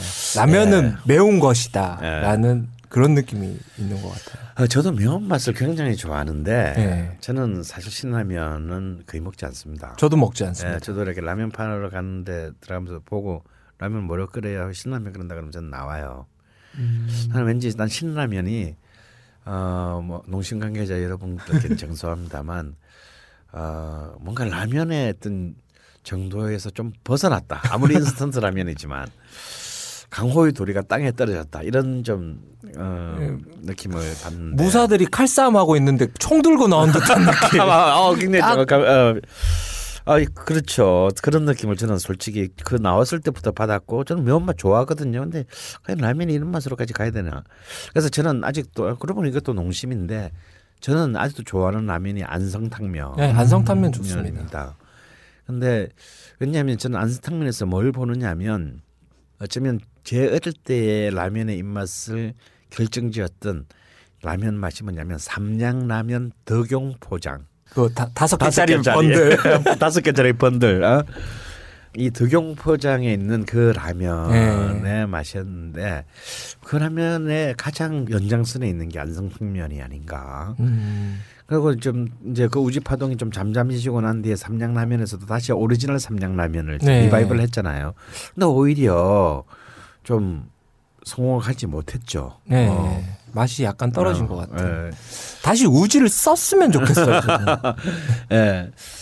그래서 이제 그런 것도 있는데 어, 저는 그 뭔가 하여튼 신라면이 제 라면의 어쨌거나 패러다임을 뭐 제가 아무리 싫다 하더라도 그렇죠. 압도적인 어떤 그 시장의 다수는 신라면의 가장 묵직하고 자극적인 그 네. 매운맛을 선택했고 또 면도 굉장히 이제 그 좀 굵어지고 네. 다음에 그 뭐라고 해야 될까요 그 글루텐 내성 네. 좀 쫀득 쫀득한 어, 그런 느낌을 그러니까 정확하게 이제 그 한국 사람들의 미감을 네. 정확하게 포착해서 그게 맞는 어, 상품을 개발한 거라고 보여집니다. 어, 네. 뭐 시장의 승리를 거두었죠. 그렇게 해서 지금까지. 저 그 연장선상에서 요즘 나온 신라면 블랙. 네. 네, 신라면 블랙이 처음 나왔을 때 음. 너무 높은 가격으로 사람들의 음. 외면을 받았어요. 음. 그래서 이제 라면의 팬인 입장에서 음. 신라면 블랙을 먹고 어, 난 나름 괜찮다라는 느낌을 받았었거든요. 야, 근데 이게 신라면 블랙이 접어 한번 아 이거 사업성이 없다면서 한번 접은 네, 네, 적이 있는데 네. 그거를 싸이를 대동해가지고 신라면 블랙을 살리는 걸 보면 네. 야 역시 농심의 마케팅은 네. 야 어쩔 수가 없는. 아 근데 그 부분은 굉장히 중요한 지적 같아요. 이건 단순히 인스턴트 시장뿐만 아니라 네네. 왜 한국에서 이렇게 젊은이들을 중심으로 해서 일본 이제 생라면 네네. 이런 인스턴트 라면이 아니라 이제 아무래도 장인적인 어떤 그런 집중력이 네. 필요한 일본 생라면 문화가 막 좀 뜨려고 하다가. 네. 이게 좀 지금 사실 답보 상태잖아요. 그렇죠. 그게 단순히 우리는 일본의 입맛과 달라라는 어떤 좀 민족의 어떤 미각의 차이만 기인하는 건 아닌 것 같아요. 오히려 음. 그런 부분은 우리 종환 씨가 잘 알 것 같은데 실제로 네. 일본 라면집에서 일도 해보고. 네, 그렇죠. 전 일본 라면이 너무 좋아서 음. 일본 라면집 사장이랑 음. 친구를 먹고 음. 난 너네 가게에서 무상으로 일을 하겠다. 음. 그렇게 해서 일을 하면서 일본 라면을 배운 적이 있습니다. 한 그러면서도 쭉 일본 라면집이 생기는 집집마다 한 번씩 들려가지고 홍대 쪽에 굉장히 많이 생겼다 사라졌다 생겼다 사라졌다 하는데 어느 순간인가 느낀 게 있어요. 라면의 맛이 어느 수준 이상으로 못 올라간다라는 느낌을 음, 받은 적이 있거든요. 맞아요. 네, 그래서 어깨에 있는 사람들한테 그 이야기를 해, 해줬더니 한국 사람들의 인식의 차이다. 음. 그 아까 얘기했던 신라면 블랙이 비싸서 안 사 먹는다라는 말과 일맥상통한 게 신라면 블랙은 정말 소고기 뼈를 우려가지고 소 뼈를 우려가지고 그 추출해낸 분말 스프를 쓴대요. 실제로. 그렇기 때문에 가격이 올라간다고 그럽니다. 그리고 한국의 일본 라면을 보면 돼지뼈 국물에 돼지뼈 베이스에 많은 이제 어, 저 뭐 멸치 다시나 예, 가소부시 예, 어. 그런 것들을 쓰면서 음. 어느 정도 단가를 맞춰서 한국의 일본 라면은 칠천 원에서 팔천 원 비싸면 만 원까지 받습니다. 근데 일본 라면, 일본에 가서 일본 라면을 먹으면 천 엔에서 이천 엔 음. 비싼 건 오천 엔까지 하는 게 있대요. 오천 엔짜리 라면은 어느 어느 정도로 만드냐면 고베 소고기를 음. 직접 공수해서 음. 라면을 그 소고기에서 우려낼 수 있는 만큼 우려내기 위해서 열여섯 시간을 끓인답니다. 음. 열여섯 시간을 끓여서 낼 수 있는 그릇의 양은 스무 그릇이래요. 오. 한정판입니다. 하루 한정판 스무 그릇 딱 팔고 오만 그러니까 우리나라 돈 오만 원에 팔고 스무 그릇을 음. 팔고 그 다음 시간부터는 라면을 끓이는 일에 집중을 한대요. 네. 음. 그러니까 일본 사람들도 인정을 하고 먹는 거예요. 음. 그래서 어느 집이 이천 엔짜리 라면집이 생겼다. 그러면 어 이천 원짜리만한 라면을 만들겠구나 하는 생각으로 가서 먹는다고 합니다. 근데 한국에서는 만 이천 원짜리 라면집이 생겼다. 미친 거 아니야? 저 집은 라면을 뭘로 생각하는 거야? 야 우리 스파게티 먹으러 가자. 이렇게 밖에 생각을 안 하니까 그러니까 더 이렇게 치열한 어떤 그런 예. 그 탐구 내지는 실험. 도전을 하기 힘든 음. 거죠. 예, 어. 그래, 그래서 제일 아쉬운 부분이 음. 뭐 하카다 분코. 음. 예, 일본 라면의 최고봉이라고 할 수 있죠. 우리나라에서는. 음, 돈코츠 계열에서. 예, 돈코츠 계열에서는 최고봉인데 하카다 분코가 맛이 간 게 아니에요. 음. 맛이 맛은 유지를 하고 있는데 음. 사람들이 이제는 일본 여행도 왔다 갔다 하, 하면서 정통 돈코츠를 먹어보면 음. 뭐야 이게 음. 하카다는 이상한 거였잖아. 음. 이 느낌을 딱 봤는데 그들이 먹은 라면은 천 엔에서 천이백 엔 사이에 음. 우리나라 돈 만 원에서 만 이천 원, 만 삼천 원짜리 라면을 먹고 와서 음. 칠천 원짜리 라면이랑 비교를 하는 오. 것이었어요. 근데 음. 그 하카다 분코도 그 칠천 원짜리 라면을 만들기 위해서 그 수많은 그 노력을 했고 음. 그만큼 뽑아낼 수밖에 없고 거기서도 좋은 라면을 만들 수 있지만 음. 어쩔 수 없이 칠천 원에 맞춰야만 하는 현실에 입각해서 단가, 발전을 단가의 네. 족쇄에 갇힌 거군요. 그 발전을 멈췄다라고 음. 할 수가 오. 있죠. 그리고 한국 사람들은 음. 라면에 실험을 굉장히 많이 해요. 음, 맞아요. 네. 별의별 걸 다 넣죠. 그냥 라면을 끓여 먹는 사람은 거의 없고 음. 팔아도 넣든지. 아. 저는 라면으로 해본 짓 중에 제일 재밌는 짓이 새우깡 있잖아요. 아, 그것도 좋죠. 새우깡을 라면 면을 넣지 말고 새우깡을 넣어요. 어. 새우깡을 넣고 끓이고 라면 스프를 하면 해물맛 나면서 이게 이게 죽처럼 됩니다. 아, 야, 정말 라면 가지고 그런 먹는 거 가지고 장난치지 말라고 우리 옛날에 어른들이 그랬잖아요. 난 종환 씨는 먹어본 라면 중에 최고가 어디 일본 라면. 네. 혹은 자기가 끓여 먹은 라, 라면이든. 일본 라면은 제가 이제 라면에 되게 심취해 있을 때 일본을 간 적이 있어요. 오사카를 갔을 때 오사카 그 돈토보리 중앙에 있는 킨유라는 킨유. 음. 라면집에서 라면을 먹고 지금까지 라면은 거짓이구나 음. 라는 느낌을 받았고 음. 그리고 요코하마 라면 박물관에 갔을 때 음. 아, 이름은 생각이 안 나요. 그 음. 일본인 친구가 음. 이 집 맛있어요, 이 집 맛있어요 하고 거기 박물관에 가서도 줄 서서 먹는 데가 있어요. 어, 줄 서서 먹었던 집 중에 시오 라면을 음. 하는데 시오 라면은 또 처음 먹어봤으니까 음. 여기서 시오라는 것은 이제 소금을 예, 말하죠. 예. 소금 베이스로 한 라면인데 예. 어, 그 소금의 감칠맛이라고 하나요? 예. 예. 그걸 최고 끝을 음. 보여주는 그런 라면이더라고요. 음. 예, 그 라면이 굉장히 그게 했고, 그 내 인생에 제일 맛있 맛있었던 라면은 음. 그래도 군대에서. 네.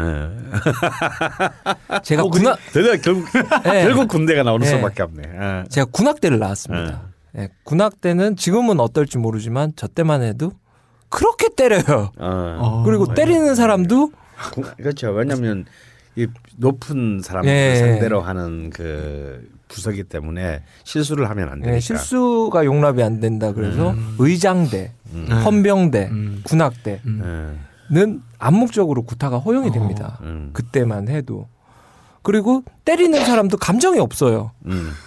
뭐 야이 너는 죽으라 이러고 때리는 게 아니라 음. 그냥 야, 기계적으로 때려. 어. 야, 너 오늘 음정 하나 틀렸다며? 어, 어. 어 그래? 어. 그럼 한 다섯 대만 맞자? 이러고 때려. 어, 체벌에 법률이 있네요. 네. 네, 법칙이 딱 있네. 네. 맞는 나도 기분도 안 나빠. 처벌이 당연하니까. 네. 그리고 야, 뭐 너 오늘 뭐 무슨 찐빵 했다며? 예, 그렇습니다. 어 그러면 어 머리 박고 한 삼십 분만 있자. 어, 하여튼 뭐 그런 게 있어요. 뭐 그러다가 큰 행사에서 제가 가사를 실수를 한 적이 있어요. 네. 큰 행사에서 가사를 실수를 하니까. 어, 고참 한 여섯 명이 오더라고요. 여섯 명이 와서, 어, 종환아, 너 가사 틀린 거는 인정하지? 네, 인정합니다. 그럼 돌아가면 오늘 여섯 명이야? 근데 그때가 일 등병이었는데, 맞다 보니까 좀 서럽더라고요. 오, 어. 여섯 명한테 돌림을 많이. 네. 네. 때리는 사람들도 그 감정을 싣고 때리면 내가 저 사람들을 미워라도 하겠는데, 그 거의 무감정으로 때리시니까. 음. 어, 맞고 막 서러워서 눈물이 났는데 어, 예. 그래도 또 군악대 사람들이 감수성이 음. 예민해요. 아, 그렇죠. 음악 어. 하시는 분들. 아, 내가 때려서 우는 거니? 아, 그건 아닙니다. 제, 제가 뭐 그래서 그렇습니다. 어, 그러니까 어, 그럼 라면 하나 먹을까? 이러면서 아, 이때는 진짜 숨겨놨던 어. 브루스타를 가져와서 어. 군대에선 맛볼 수 없는 끓인 라면을 어. 요즘은 다 아시죠? 뽀글이. 예. 늘 뽀글이만 먹었는데 음. 끓인 라면을 그때 딱 끓여주시더라고요. 네. 그 고참이. 음. 네. 취, 냄비에다가. 네. 취사병이었거든요. 아. 아, 그분 클래식 기타십니다. 아. 굉장히 잘하세요. 그 섬세한 손길로 끓여주는 그 라면이 울고 먹고 맞고 먹어서 그런지 아직까지 눈물 젖은 라면이네. 네.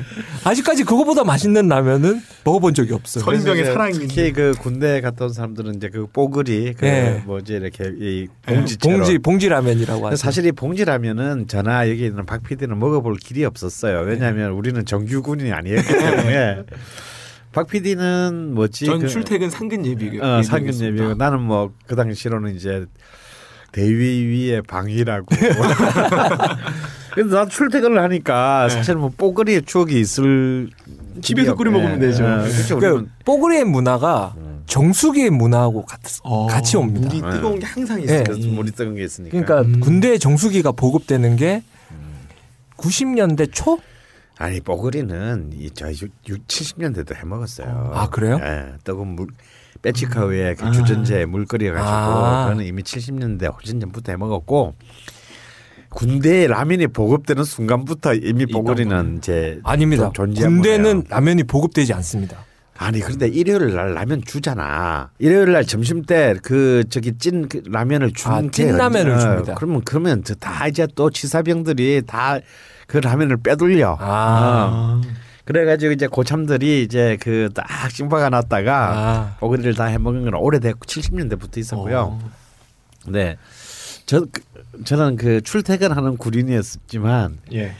내가 저도 잊을 수 없는 라면이 있어. 아. 제, 제 생에서 제일 먹고 싶었던 라면. 먹어 그러나 먹을 수 없었던 라면. 어, 어. 그게 제일 기억에 남죠. 어. 뭐냐면요, 정말 제가 이제 그래도 방위도 훈련소 다 갑니다.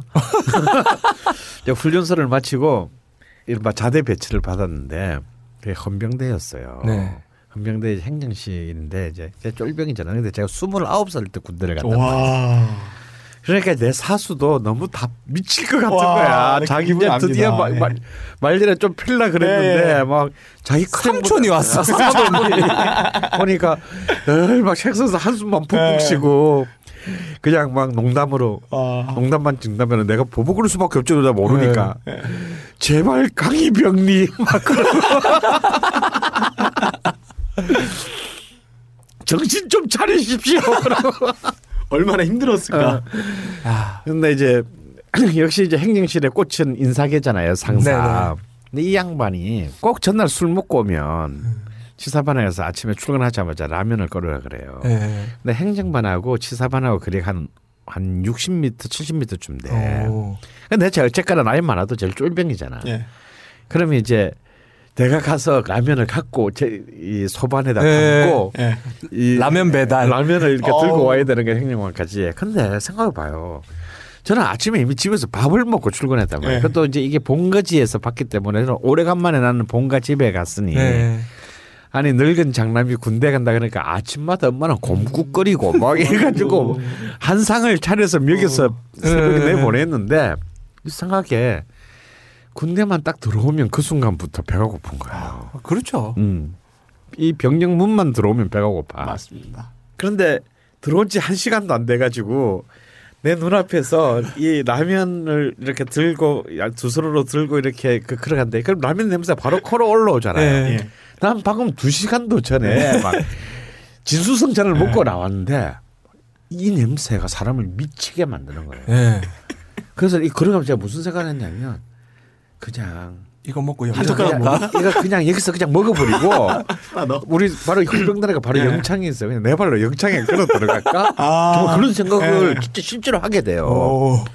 그러면서 그 머릿속에 수많은 영화를 찍으면서 이걸 들고 이제 행정반에 가서 딱 그 인사계 채선을 오면 제가 등 뒤에 이제 인사계 채상이 있단 말이에요. 네. 이제 사운드만 들어야 돼요. 그렇지. 이제 그때부터 사운드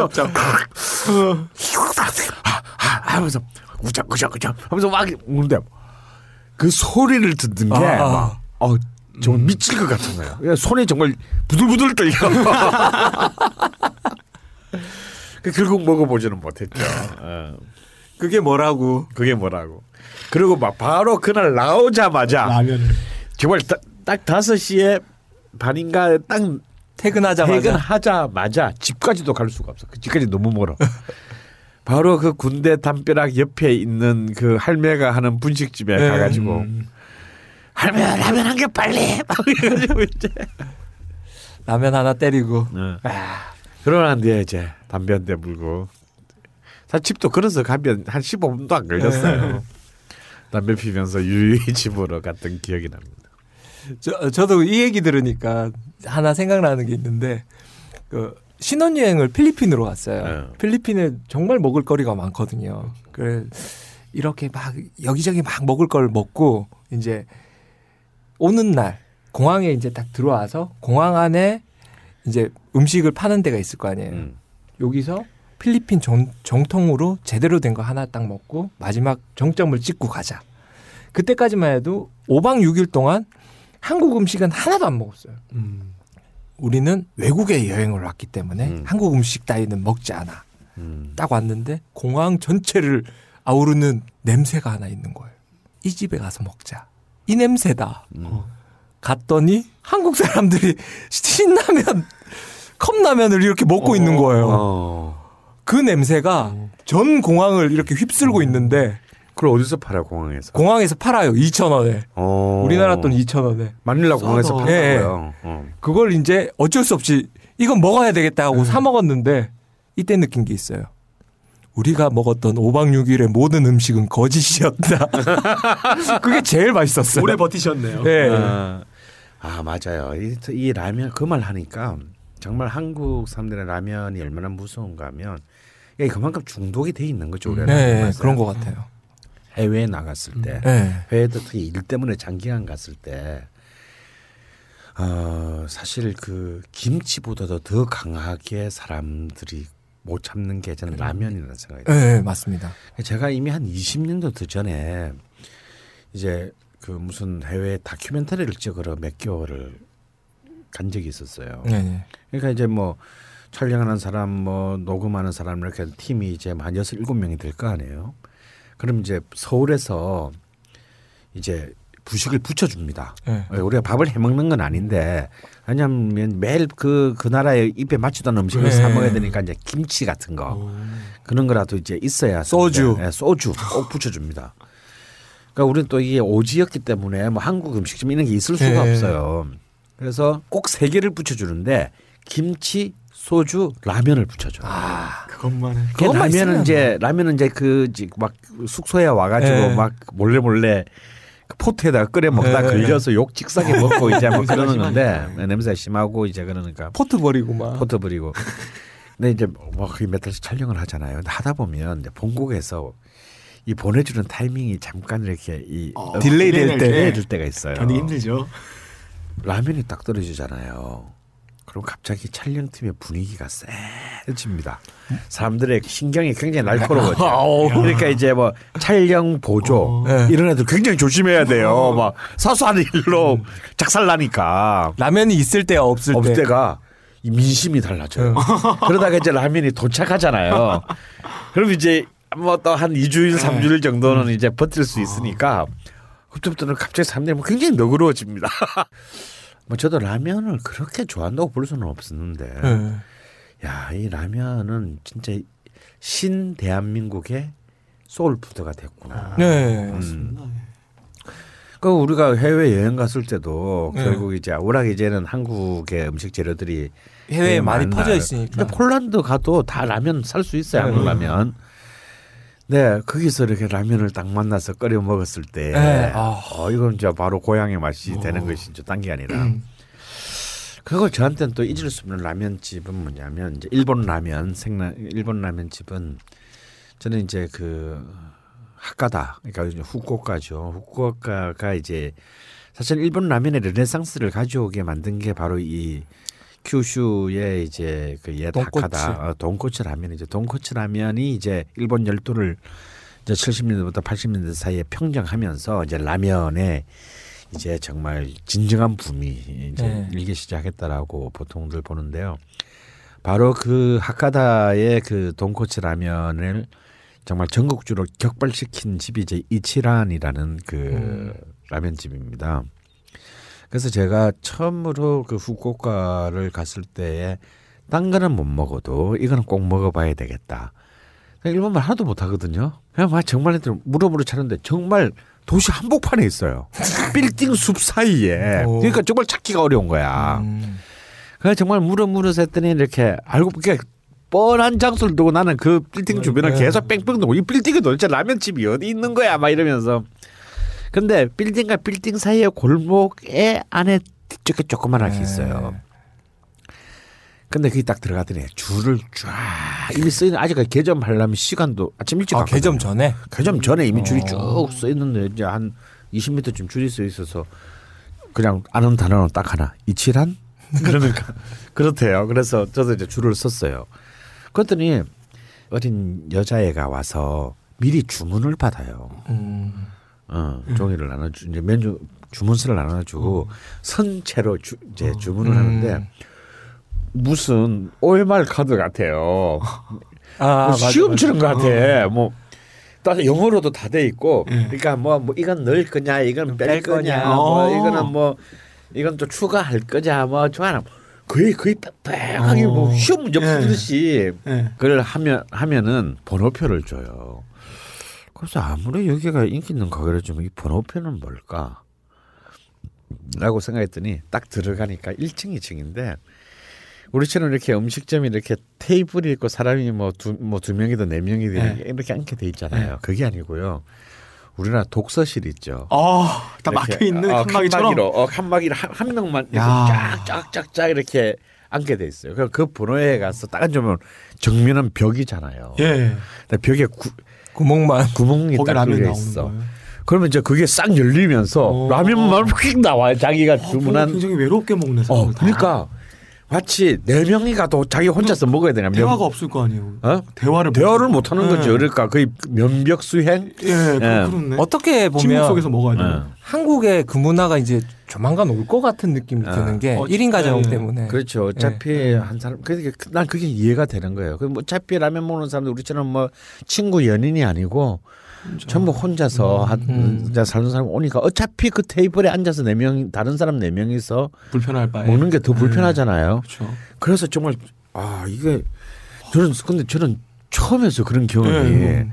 뭔가 벽을 앞에 두고 어? 대화 없이 대화 없이 어. 라면 하나만 라면과 나 어, 라면과 나의 다른 감각 정면 승부 이, 네. 뭔가 이 고독한 시간. 아. 근데 그게 어쩌면 또 그런 이제 유서 깊은 집의 경우에는 또 괜찮은 것 같기도 해요. 네, 라면에만 그러니까 집중할 수 오로지 여기에만. 네, 네. 우리 맛있으니까 라면만 어, 집중하세요. 집중하세요. 어. 음. 그래서 그 식당, 그다음에 그 분위기 또 그 맛. 음. 그래서 아 그거를 이제 경험을 하니까 처음으로 아 왜 일본 일본에서의 라면이라는 게 어떤 의미인가. 음. 아 정말 처절하다. 이 정도면. 이 맛을 추구 끝까지 정말 끝을 보려고 추구하는 음. 그런 수많은 제한된 조건 속에서 그렇죠. 가장 최대한을 네. 뽑아내려고 하는 라면을 만드는 사람이나 음. 또 이 라면의 그 미세한 어떤 그 차이를 깍착같이 파고들고 네. 찾아다니는 오타쿠들이나 음. 그리고 그 오타쿠들이 아니더라도 그 라면 자체를 매일매일 즐기고 라면을 음. 자기 삶에 굉장히 중요한 음. 그 하나의 자신의 취미 활동 내지는 문화로 생각하는 또 수많은 일본 라면 광들 이제 라면 소비자 수용자들이 정말 이렇게 이 라면 한 그릇과 만나는구나를 처음으로 경험하는 순간이었어요. 일본은 걸신의 나라 같아요. 걸신의 어, 나라. 그런 점에서 네, 일본은 진짜 정말 먹기 위해 태어난 자들의 네. 나라죠. 먹기 위해 태어난 자들만 가둬놓은 나라. 가둬놓은 나라. 어. 그게 섬나라라서 또 더 그럴 네. 수도 있어요. 그런 어떤 집요함. 아니 뭘 그런 걸 가지고 그래 할 말 우리 우리의 관점 보면은 꼭 그렇게까지 해야 돼라고 네. 하는 어떤 그런 부분에서 목숨을 마치 네. 정색을 하고 덤비는 목숨을 긁고 정색하고 덤비는 문화의 차이인 것 같은 느낌도 네, 그런 것이 이 라면에 반영돼 있지 않나. 네. 그 라면이라는 게. 아까 선생님 선생님 얘기한 대로 일본에서는 이런 이런 게 있어요. 라면에 멸치 향을 배게 하기 위해서 멸치를 한 삼 일 전부터 차가운 물에 담궈둡니다. 그래서 멸치의 비린 맛보다 멸치의 그 순수한 맛을 빼내기 위해서 쫙 몇 박스를 참, 찬물에 담궈놓고 그렇게 해서 그 육수 끓일 때 끓인대요. 음. 그렇게 해가지고 진짜 오타쿠들이 와서 혹시 삼 일 재워놓은 멸치를 쓴 육수입니까? 이러면 그렇습니다. 역시 이만 원을 받을 자격이 되십니다. 이러고 막 그런 얘기를 한대. 어. 근데 한국은 네. 멸치 맛을 내기 위해서는 멸치 다시다를 쓰네. 그런 차이에서 단가의 차이가 이렇게 변하지 않나라는 생각을 합니다. 자, 일본의 라면집에 대한 이야기를 이제 음. 했었었는데 그래도 한국의 라면의 본고장 음. 홍대 아닙니까? 홍대. 그렇죠. 홍대죠. 네. 음. 아까 얘기했던 하카다 분코. 음. 그다음에 그 맨야 산다이메, 음. 부탄추, 산초메, 산초메. 이런 음. 걸쭉한 집들이 쫙 깔려있는 홍대. 홍대가 젊은이들의 거리, 음. 젊은이의 상징의 거리지 않습니까? 음. 거기서 이제 일본 라면이 떴는데 그 현상은 어떻게 보시는 거예요? 그러니까 그런 이제 한국에서 일본 라면에 대한 어떤 그 관심이 높아지게 된 건 역시 이제 구십 년대 말 이후에 젊은 세대들에 네네. 의해 쓰이고. 아, 근데 이제 사실 구십 년대 후반만 하더라도 일본 라면이 한국에서 버티기는 쉽지 않았죠. 네. 그런 게 이제 겐조 라면이었던가요? 네, 겐조 라면. 라면 같은 경우가 처음에 굉장히 의욕적으로 런칭을 했지만 네. 사실상 그렇게 한국 젊은이들의 마음을 이렇게 네. 완전히 사로잡지를 못했습니다. 근데 이제 아무래도 이제 그 해외여행이 굉장히 이제 폭발적으로 증가하고 이렇게 되면서 이제 그 일본 여행, 일본을 네네. 가서 일본 음식을 경험한 젊은이들이 이제 굉장히 많아지고 또 이제 그 이태원이라든가 강남이라든가 이런 데서 이제 굉장히 일본과 관련된 많은 어떤 네. 외식 문화들이 이제 그 늘어나면서 이제 일본 라면의 붐이 일어나게 됐죠. 그러니까 이제 이것이 이제 아무래도 이제 홍대 쪽으로 다시 재튜닝돼서 이제 집결하는 음. 것은 너무나 좀 필연적이지 않을까 싶고요. 그래서 제가 볼 때도 아직까지 그 한국에서의 일본 이제 그 라면 라면의 문화는 굉장히 이제 진짜 첫 이제 걸음마를 좀 이제 막 뗀 정도라고 보여지고 역시 저도 뭐 어 뭐 이 집에 가라 수준은 아니지만. 꼭 이렇게 그래도 한번 한국에서 굳이 일본에 가지 않더라도 도쿄나 오사카 뭐 하카다 이런 데를 가지 않더라도 어, 정말 좀 일본 라면의 맛을 볼 수 있는 것을 뭐 꼽아야 한다면 역시 이제 돈코츠 라면이라면 아까 쭉 말했던 뭐 미운이 고운이 해도 네. 역시 하카다 분코가 아닌가. 근데 물론 요즘은 뭐 너무 줄을 많이 써야 돼서 네, 너무 성지가 돼버렸어요. 네, 성지가 거기. 뭐 순례의 성지처럼 됐고. 또 일찍 그러고 이제 막 재료 떨어지면 또 일찍 또 문 닫고 닫기도 하고 이래서 좀 우리 또 그 한국 사람들 그런 것도 이 자물성이 없습니다. 그래서 좀 아쉽기는 한데 그래도 역시 하카다 분코가 있을 것 같고요. 근데 난 또 오히려 뭔가 일본 라면의 원점 하면 역시 이제 쇼유 라면이라고 네. 간장 베이스의 라면이라고 보여지는데. 뭔가 난 지금 한국에서 참 쇼유라면이 참 아쉽다 오히려. 네. 근데 좀 한국 사람들이 입맛에 좀 안 맞긴 해요. 제가 음, 그렇죠. 보기에. 맹맹하잖아요. 맹맹하고 좀 들쭉지근한 네. 느낌. 간장이 간장이 아닌 느낌. 네. 뭐. 우리 간장을 안 쓴. 아, 아, 네. 그렇죠. 그런 그런 거 있고. 그래도 이제 결국은 그 어쩌면 일본 라면의 가장 그 중추적인 어떤 그 뼈대를 네. 이루는. 출발점이라고 할 수 있는 것이 쇼유라면인데 사실 쇼유라면을 뭐 그렇게 참 좋았다라고 받은 점은 집이 거의 없었어요. 네.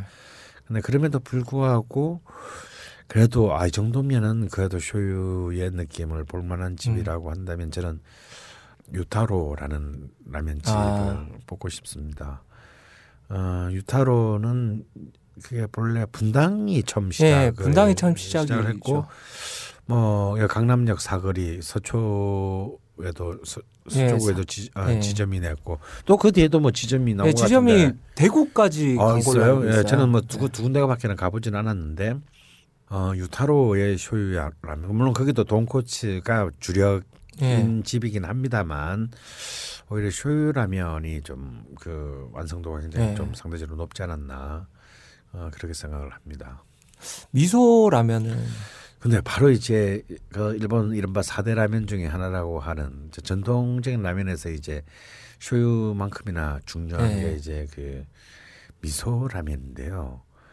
미소 라면은 정말 한국에서 저는 좀 아. 어, 만족스럽다라고 얘기하기 좀 아직까지는 저는 발견하지는 못했어요. 저도 모르는 명가가 있을지는 모르겠는데 제 기준에서는 미소 라면을 좀 맛있게 먹었던 음. 제 집이 산초매라는 음. 예, 홍대 산초매라는 집에서 미소라면이 약간 얻어 걸린 듯한 느낌이 음. 들었어요. 왜냐하면 재면도 하지 않아요. 음. 우리는 재면을 하는 집만 음. 다 일본 라면집으로 딱 생각을 했었는데 재면을 딴 데 맡긴다. 음. 아닌데 그 돈코츠 베이스를 하는데 미소라면이다. 음.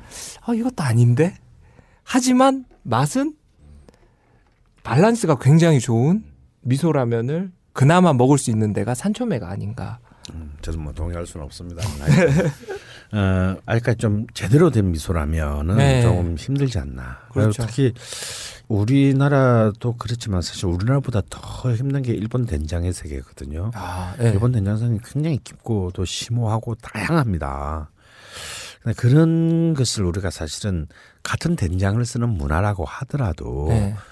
너무나 이제 이 된장에 대한 그 접근하는 음. 방식이 너무 다르기 때문에 오히려 더 큰 이질감을 느낄 수 있을 것 같아요. 어, 제대로 된 미소는. 어, 그렇죠. 왜냐하면 네. 그 그리고 그것을 이해하기가 오히려 더 쉽지 않을 수 있습니다. 우리는 음. 이미 우리 한국 사람들은 기본적으로 된장에 대한 음. 일단 그 미각의 상이 딱 서 있지 않습니까? 그렇죠. 어, 기준이 기준이 이미 서 있기 때문에 어, 오히려 더 또 어쩌면 접근하기가 까다로울 수 있는 것이 어. 이제 또 미소의 세계일 수 있겠다라는 생각을 들어요.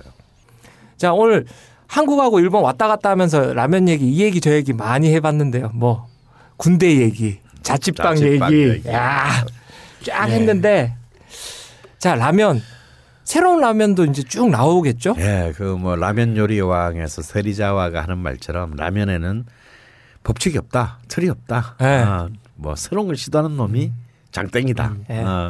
맛있으면 장땡 아닐까요? 그렇죠. 네. 네. 그래서 유웨이브라는 아예 그런 뭐 음. 장르 자체가 있을 정도니까요. 어. 아주 아마 앞으로도 계속 새로운 어떤 맛을 우리에게 또 선사해줄 즐거움을 라면이 주지 않을까 생각합니다. 네. 음. 네, 걸신의 문학 여기까지고요. 아, 라면 먹고 싶다.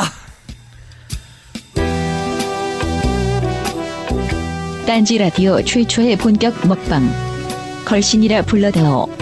제대로 즐기시려면 공복 상태로 들으세요. 이어서 뮤지컬 배우 이종환의 노래가 시작됩니다. If you want a lover, I'll do anything you ask.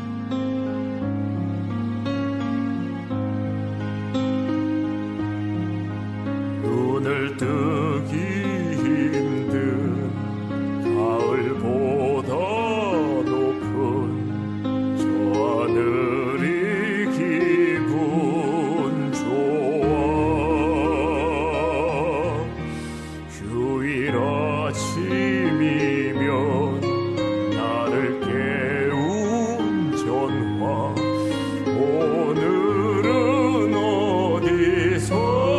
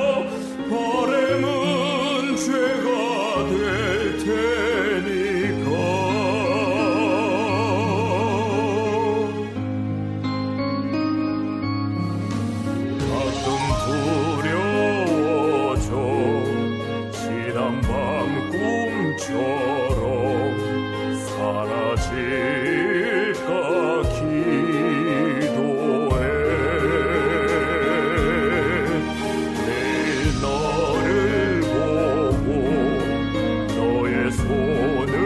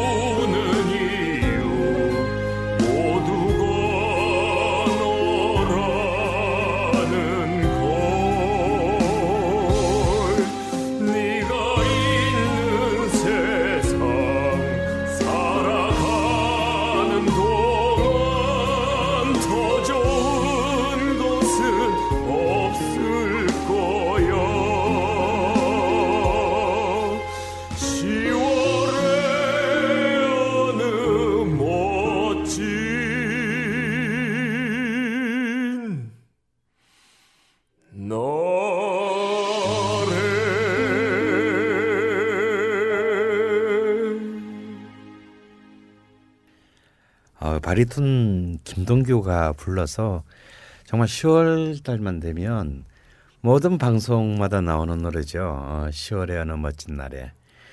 사실 이 노래는 뭐 클래식도 아니고 팝도 아니고 참 애매한데 요즘 뭐 쉴 때는 하는 뭐 축가로서 예. 최고로 많이 불리고 저도 있죠. 많이 불렀죠. 예, 어. 이 노래는 너무 많이 불렀죠. 예. 사실 이 노래는 약간 뻥이에요. 왜냐하면 근데 가사 너무 잘 붙이지 않았어요. 예. 우리말 가사. 원래 이 노래는 연주곡인데 오. 연주곡인데 그 시크릿 아 시크릿 가든? 아, 시크릿 가든의 연주곡인데요. 본래 제목은 세레나데 세레나데 투 스프링이에요. 봄을 위한 세레, 세레 세레나데야. 그런데 여기에 한국어 가사로 갑자기 가을로 둔갑시켰어요. 네. 그래 뭐 이렇게 그 노래도 이렇게 봄도 가을 막, 막 바꾸는데 뭐 우리도 이렇게 이 노래를 그냥 막 마구 그냥 그 시월 달이니까 왠지 시월의 이 멋진 날에 뭐 음? 맛있는 음식을 떠올리면서 이 노래 불러도 대충 또 맞겠다 막 이런 이제 어거지로 이 노래를 쓴 건데 좋아 너무 좋은 것 같아요. 네. 박피디 어땠어요? 아 좋습니다. 네. 시월 달에 돈 버는 사람이 그 두 명 두 분이 계시대요. 아이, 어. 한 분은 바리톤 김동규 선생님, 한 분은 이용 이용 선생님. 어, 잊혀진 계절. 어. 시월의 마지막 밤을. 어, 맞아요. 그때 사실 그동안 시월 노래하면 이용의 잊혀진 계절이었는데 역시 또 음, 이제는 그 아성이 이제 네. 이 시월의 어느 멋진 날에로 어, 끼어진 것 같습니다. 아, 그 진짜 요즘 보면 날씨 좋잖아요. 음. 막 하늘도 파랗고 음. 그다음에 낮 낮 되면은 그냥 음. 덥지도 않고 춥지도 않고. 이런 날. 예, 정말 아마 일 년 중 제일 좋을 때일 수도 있어요. 네, 네. 지금이 절기상으로 보면 이제 한로라고 합니다. 음, 한로. 어, 예. 이제 차가운 이슬이 음. 이제 내리기 시작하는. 그러니까 아침엔 좀 춥죠. 어, 아침엔 춥고요. 그러게 뭔가 차가운 이슬 우리도 갑자기 또 진로가 생각나네. 이슬이 내린다라고 하니까 뭔가 깨끗하고 쨍한 느낌. 네. 하늘도 정말 시리게 푸르다. 이런 그. 그 표현이 있는데요. 이 한로에는 옛날 이제 문헌을 보면 이 절기를 설명을 그렇게 합니다. 보통 한 절기가 보름이잖아요. 네네. 보름을 옛날에는요 또 초후 오 일씩 한로에도 앞에 오 일을 초후라 그러고 중간 오 일을 중후라 그러고 뒤에 음. 오 일을 말후라 그랬어요. 그래서 초후 한로의 초후에는 이제 기러기가 날라든다. 아. 어. 그리고 이제 뭐 중후에는 이제 참새가 졸기 시작한다. 음. 음. 그리고 이제 말후에는 이제 국화꽃이 만발 음, 만발해서 이제 그 국화를 따서 국화주를 담는다. 음. 그리고 또 이 계절은 이제 이 수확과 타작의 계절이에요. 음. 그러니까 이제 이, 이거 지나면 이제 이제 추워지니까 이전 이 한로 전에 수확할 걸 다 수확을 음. 해야 되고 그래서 어찌 보면 옛날에 이제 농사를 짓던 분들은 이때가 마지막으로 바쁜 음. 시기면서도 마음은 좀 뿌듯한 어, 그런 시기인데요. 또 이제 산하에는 이제 단풍이 이제 본격적으로 또 들기 시작하는 절기라서 또 참 그 계절도 정말 비주얼상으로도 너무나 훌륭한 음. 어, 그런 절기죠. 음. 야, 그럼 이때는 뭘 뭐, 먹어야 합니까?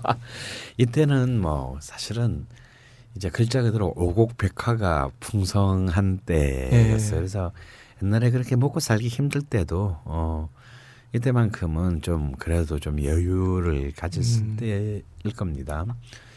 근데 저는 요때 정말 딱 생각나는 게 있어요. 어. 음, 뭐가 생각나냐면 제가 대학교 한 사 학년 때쯤 같아요. 그러니까 딱 지금부터 삼십 년 전. 네. 예. 그때 단풍이 한참 많이 들었을 때 설악산 종주를 했어요. 선생님께서? 네, 제가 믿지 않으시겠지만. 음, 네. 근데 이제 보통 이제 설악산 보통 그 종주를 하면 한 이 박 삼 일 정도 네, 걸리, 네. 걸리잖아요. 근데 보통은 이제 그 정도면 이제 막 뭐 장비 네. 막 하고 가는데요. 저는 왼, 왼손에 그 수건 하나 감고 갔어요. 어, 수건 하나 갔는데 제가 저 그때도 뭘, 뭘, 뭘 믿었냐면 야, 산에 가면 사람들은 다 빨갱이가 된다더라. 그건 무슨 뜻이죠? 어, 이게 무슨 뜻이냐면 빨치산 얘기가 아니고 얘기가 아니고 실제 산에 가면 다 공산주의자가 됩니다.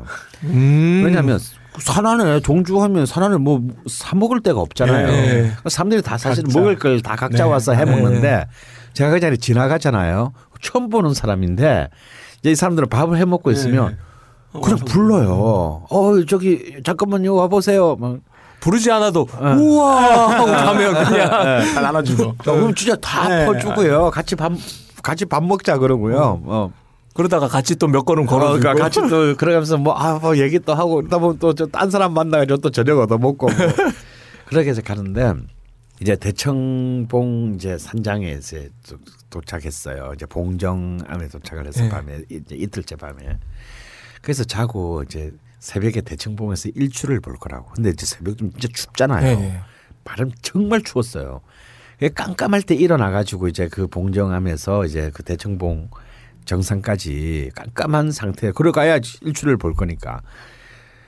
깜깜한 데서 이렇게 막 불불불 뜨면서 이제 그 올라갔는데 구름이 너무 많이 껴가지고 뭐, 해, 뭐 일출은 했다는데 뭐 해가 보이지도 않고 별로 꽝이었어요. 네. 근데 아직까지 큼큼하잖아요. 네. 큼큼한데 아이 뭐야 이거 하고 있는데 갑자기 너무 끔끔해서 잘 못 봤는데 그 정상의 저쪽 구석에서 이미 와 있는 사람이 어. 있었던 거야. 오. 그러니까 나이가 한 지금 내 나이쯤 된 한 오십 대 음. 한 중, 저보다는 조금 나이 더 많이 들어 보이는 어른 둘이서 저 구석에서 쪼그락거리면서 뭘 하고 있는 음. 거예요.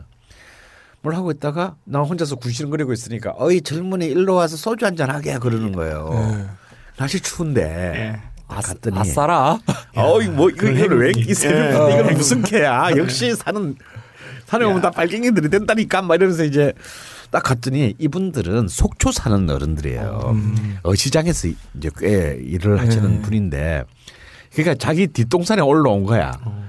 어, 그 높은 곳으로. 그 높은 네. 곳으로 이제 올라와서 이분들이 그 산장에 이미 뭘 끓이고 있더라고. 찌개를. 오. 뭐냐면 싱싱한 삼치를 잡 이미 다 준비를 해왔어. 아. 삼치 매운탕을 끓이고 있는 거예요. 이분들은 일출을 보면서 그 매운탕에 소주 한 잔 소주 한 잔 하려고 올라오신 거예요. 전날 전날 밤에. 야. 그래서 그, 그 그의 희뿌연한 새벽에 그게 그냥 돌멩이 하나 깔고 앉아가지고 그 삼치 매운탕을 먹으면서 소주 한 잔을 하는데 저는. 여태껏 그보다 더 맛있는 소주, 야. 그보다 더 맛있는 매운탕을 못 먹어봤어요. 그러니까 이분들이 그걸 다 이미 이제 고기도 손질하고 야채도 다 준비하고 음. 양념장 이런 것도 음. 미리 다 만들어서 음. 냄비하고 그 물하고 어, 버너만 다 챙겨 버너 다 챙겨 온 거야 그냥 그 그것만을. 어 그래서 그 그때 먹은 그 딱 이맘때쯤이에요. 한 시월 중순. 음. 절기로 따지면 한로의 대청봉 정상에서 먹었던 산 꼭대기에서 삼치 매운탕, 삼치 매운탕을 어과 소주를 먹은 게 정말 이때만 되면 그 생각이 나서 음. 저 어떻게든 매운탕을 끓여 먹습니다. 음. 어. 그래서 이거는 뭐, 뭐 절기고 지랄이고 상관없이 이제 이때 받은 제 그 저희 기억 때문인데. 그 말을 나온 김에 매운탕 얘기를 좀 하자면 사실 우리가 처음 우리 일부에서 엠에스지 얘기를 네. 했지 않습니까? 그래서 실제로 이렇게 국물 요리가 굉장히 어렵다. 네, 그렇죠. 그래서 이제 특히 한국의 식단에서 엠에스지가 그 훨씬 더 이렇게 기승을 부르게 된 것도 모든 주부들이 이제 이 엠에스지의 마력에 마, 벗어나지 못하는 이해에서 없었던 것 아마 이 국물 요리 때문에 특히 저는 제가 만들어 보니까 웬만한 국은 또 어떻게 엠에스지 없이도 할 수 있어요. 네. 그런데 참 맛이 안 나는 집에서 해서 음. 맛이 안 나는 음식이 뭐냐면 제가 저뿐만 아니라 아마 집에서 음식을 해본 분들은 다 동의할 것 같은데 매운탕, 어. 생선 매운탕이 정말 맛을 내기가 어렵습니다. 음. 저도 이렇게 그 뭐 한 번도 엠에스지를 써본 적은 없는데 제일 유혹을 받을 때가 매운탕이 맛이 안 날 때. 야 이때는 정말 미, 미온이 있으면 넣을 것 같아요. 음. 그래서 참 이 뭐 바다 생선으로 끓이든 그 끓이는 매운탕이든. 또 민물 생선으로 음. 끓이는 매운탕이든 약간 방식은 좀 다를 수밖에 없지만 참 생각보다 매운탕을 집에서 해먹으니 그냥 나가서 매운탕 집에 가서 사 먹는 게 사실은 실패의 확률이 낮겠죠.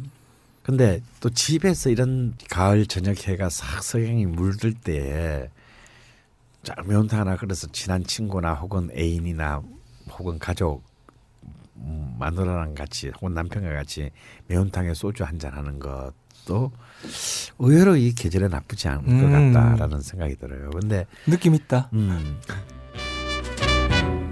You'd be so nice to come home to. 좋아하는 사람을 집으로 부르고 싶을 때 계량 따위 필요 없는 걸신의 레시피.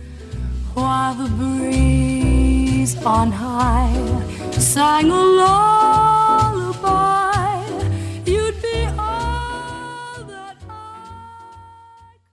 그래서 이제 매운탕을 어떻게 엠에스지의 마술을 빌리지 않고 빌지 않고 참 잘 끓일 수 있을 건가라는 것도 이제 어, 방법이 있는 건가요? 뭐 사실은 저도 여러 가지 방법을 해봤는데 그건 이제 아무래도 민물이나 바다 면탕마다 조금 성격이 다를 것 같습니다. 네. 음, 그냥 무엇보다도 첫 번째로는 생선이 좀 싱싱해야 될 것 같아요. 역시 재료. 네, 재료. 왜냐하면 잘못하면 이제 생선이라는 거는 비린 네. 맛을 잡기 어려우니까. 그래서 그래서 싱싱하다고 하더라도 일단 뭐 생선을 손질할 때 사실 소주 같은 거 있잖아요. 네네. 어, 소, 소주를 한번. 닦아내고 어, 씻, 이렇게 좀 헹궈서 그 씻어내면 그 생선의 비린 뒤끝 잡맛이 네. 사라집니다. 어, 그렇게 하고 난 뒤에 그걸 이제 끓이는 건데요. 우리가 흔히 생선 매운탕에 대해서 오해가 있어요. 이 매운탕 국물이 마치 생선에 든서 우러나는 물로 오. 되는 오해가 있는데요. 그렇게 하다가는 제가 볼 때 백발백중 실패하고 생선은 뭉그러뜨려져 가지고 뼈만 남아 있는 아, 그 아주 이렇게 흉측한 것이 되기 쉽습니다. 그래서 생선 면탕을 끓일 때는 아, 이 국물은 따로 만든다라는 생각을 하는 것이 아. 어, 좋고 생선은 마지막에 들어가서 오히려 그 고기 살을 어, 먹는 어. 것으로 생각하는 생각으로 끓여야지. 음. 생선 면탕이니까 이 생선으로 이렇게 무슨 생선을 고아 가지고 뭐 국물을 낸다라고 하는 것은 굉장히 힘든 일이고요. 어, 무조건 실패할 할 가능성이 높습니다. 그래서 근데 마치 삼계탕을 끓일 때 삼계탕 집에서 삼계탕 끓일 때 닭으로 육수를 내는 게 아니거든요. 네. 그럼 그 닭을 나중에 어떻게 내겠습니까? 그렇죠. 그렇죠. 이미 다 국물로 다 빠져나간 음. 닭을. 그래서 주로 이제 삼계탕 집에서 잘 쓰는 방법은 뭐냐면 닭발을 닭발로 육수를 우려내고 이미 아주 오랫동안 그래서 우려내고 아. 그 닭발 베이스의 국물에 이제 나중에 나갈 때 연계를 넣어서 음. 그러니까 약간 빠져나오긴 하겠죠 국물에. 그렇지만 고기도 고기대로 먹을 수 있게 음. 그렇게 나가는 것처럼 생선 매운탕도 사실은 이제 생선의 서들이라든가 네. 회 뜨고 난 뒤에 남은 서들이라든가 머리라든가 뭐 이런 뼈 이런 것들로 사실은 육수를 따로 이렇게 아 육수를 먼저 내놓고 네, 네 내놓거나 해야 되는데 집에서는 그게 불가능하잖아요. 그것만 쏠 수가 없으니까 음. 그래서 가령 다시마라든지 감칠맛을 내는 네. 다시마라든가 다음에 이제 어패류 어패류계의 국물을 내는 정점인 이제 그 멸치라든가 네. 다음에 조개, 조개. 네. 사실 이런 그 해물계통의 그것으로 이제 육수. 육수를 네. 이제 좀 충분하게 우려내놔야 된다. 아. 그다음에 이제 매운탕에서 중요한 것은 두 가지가 있습니다. 그 하나는 국물의 시원, 시원한 맛이 되거든요. 매, 매운탕이 네, 그렇죠. 맵지만 시원하지 않으면 이 얼큰하다는 표현을 할 수가 없겠죠. 음. 그걸 내는 것은 역시 무입니다. 무. 아, 무. 네. 그래서 이제 이 무를 이제 무와 맨 마지막에 예를 들어서 미나리라든지. 아, 이런, 미나리. 네, 그렇죠. 그럼 이제 그건 마지막에 들어가서 향을 만들어내는 것이거든요. 음. 그렇기 때문에 몸에도 물론 이제 조, 좋을 뿐더러 그래서 이 야채를 굉장히 잘 써야 된다. 그리고 어떤 사람에 따라서는 표, 가을이니까 표고 같은 버섯을 네. 아까 얘기했잖아요. 그 라면 할 때 뭐 그 멸치를 담가 놓은 것처럼 네. 표고를 말른, 말린 표고를 넣어서 이렇게 표고 물을 오랫동안 아. 하루 정도 이제 뭐 해가지고 그걸 말린 표고를 그 불린 물, 불린 물을, 물을 이제 면탕 끓일 때 넣으면 굉장히 또 음. 표고 버섯 자체도 오늘 그 엠에스지 얘기하면서 했던 그 글루 글루타민 나트륨, 어, 글루타민산 나트륨이 많으니까 음. 굉장히 감칠맛이 깊어지고 되는데 그것도 언제 준비하겠습니까? 그렇죠. 그러니까 매운 양념, 이제 고추, 고추장, 뭐 마늘 네. 이런 이제 그 다대, 우리 흔히 보통 다대기. 다대기라고 아. 부르는 그건 좀 이상한 표현이고요. 이 그 매운맛 양념을 일단 좀 정성스럽게 만드는 게 중요해요. 그리고 이 양념을 만들 때도 꼭 이렇게 소주나 정종 같은 걸 조금 같이 음, 첨가를, 어, 해서. 첨가를 해서 어. 그걸 만들어 놓고. 이 물을 그냥 이렇게 끓인 물에 그냥 물을 넣을 수도 있지만 보통 매운탕 집에 가면 그렇게 해주죠. 네. 근데 그건 이미 육수가 만들어졌기 때문에 가능한 겁니다. 사실은 아. 집에서 해먹을 때는 그런 저, 전문적인 매운탕 집에서 하는 것처럼 할 수가 없으니까 오히려 육수를 먼저 붓기 전에 이 썰어놓은 무에 이 양념을 먼저, 부어, 먼저 부어서 무에 이 양념이 베개, 베개, 아. 어, 베개하고 참기름이나 이런 걸 살짝 떨어뜨려서 살짝 볶아내는, 아, 볶아내는 듯한 느낌으로 한 뒤에 육수를 만 부어서 끓이면 훨씬 좀 더 어, 짧은 시간 안에 깊은 맛을 어, 음. 낼 수가 있어요. 그렇게 해서 이제 이게 끓였을 때 좀 정성이 필요하죠. 거품을 최대한, 아. 어, 특히 뽀글뽀글. 매운탕은. 어, 면탕은 거품을 최대한 걷어내고, 걷어내고 난 뒤에 이제 그이 완전히 그 국물이 무와 함께 익었을 때 그때 생선을 투하하는 겁니다. 그러니까 생선에서 나오는 맛은 사실은 극히 좀 드물 수밖에 없어요. 생선을 고우는 게 아니니까. 그래서 생선은 모양을 좀 이쁘게 잘 살려서 음. 특히 이제 지금 계절은 아닙니다만 겨울에 가장 그 인기 있는 대구 같은 거는 굉장히 살이 무르거든요. 네. 그러니까 그건 오래 끓이면요 다 풀어져요. 막 그냥 그 고기가 걸레가 됩니다. 그러니까 그런 경우 뭐 대구 같은 경우는 나중에 뭐 언제 얘기할 기회가 있을지도 모르겠습니다만은 뜨거운 국, 그 다시 국물을 아예 국자로 끼얹어서 음. 끼얹어서 마치 토렴하듯이 네. 끼얹어서 그, 그 열기로 익혀서 오. 마지막 먹을 때 집어넣어서 바로 꺼내서 먹는 게 훨씬 대구의 그 살을 탱탱하게, 탱탱하게 이쁘게 보존하는 법이라고 해요. 저는 실제로 그렇게 하는데요. 어, 이건 제가 그 대구 지리를 아주 잘하는 어떤 음식점의 셰프한테서 직접 제가 물어보고 음. 들은 방식입니다. 근데 이제 뭐 그런 이제 꼭 대구같이 아주 살이 무른 생선이 아니라면 굳이 그럴 필요까지는 없고요. 근데 오래 끓이면 안 된다. 어, 그러니까 이미 매운탕의 맛은 생선을 넣기 전에 어느 정도 완성이 돼 있어야 된다. 아. 예. 그리고 고기를 넣고 고기 거의 다 익었을 때쯤 바로 이제 어, 미나리 같은 것을 마지막으로 음. 넣어서 이제 맛을 굉장히 이제 새롭게 프레시한 음. 그 향을 첨가해서 바로 꺼내서 들어서 먹는다면. 아, 이것 또한 이제 이 가을에 그 좀 새로운 풍류를 느낄 수 있을 건데요. 사실 참 젊은 친구들은 이렇게까지 해서 먹기가 쉽지는 않을 겁니다. 그 얘기 들어보면 음. 지금 간단하게 매운탕 끓여 먹자고 한 이박 삼일 잡아야 되는. 그럼요. 예, 그만큼 음식에는 그런 그 역시 들어가죠. 근데 이제 가령 이제 민물 고기를 가지고 할 때는. 민물 고기들을 가지고 할 때는 역시 이제 좀 더 진하게 써야 됩니다. 왜냐하면 민물 음. 고기에는 좀 흙맛이 네, 남아있기 그렇죠. 때문에 가령 이제 된장이라든가 좀 고추장 같은 것도 좀 강하게 써야 되고요. 음.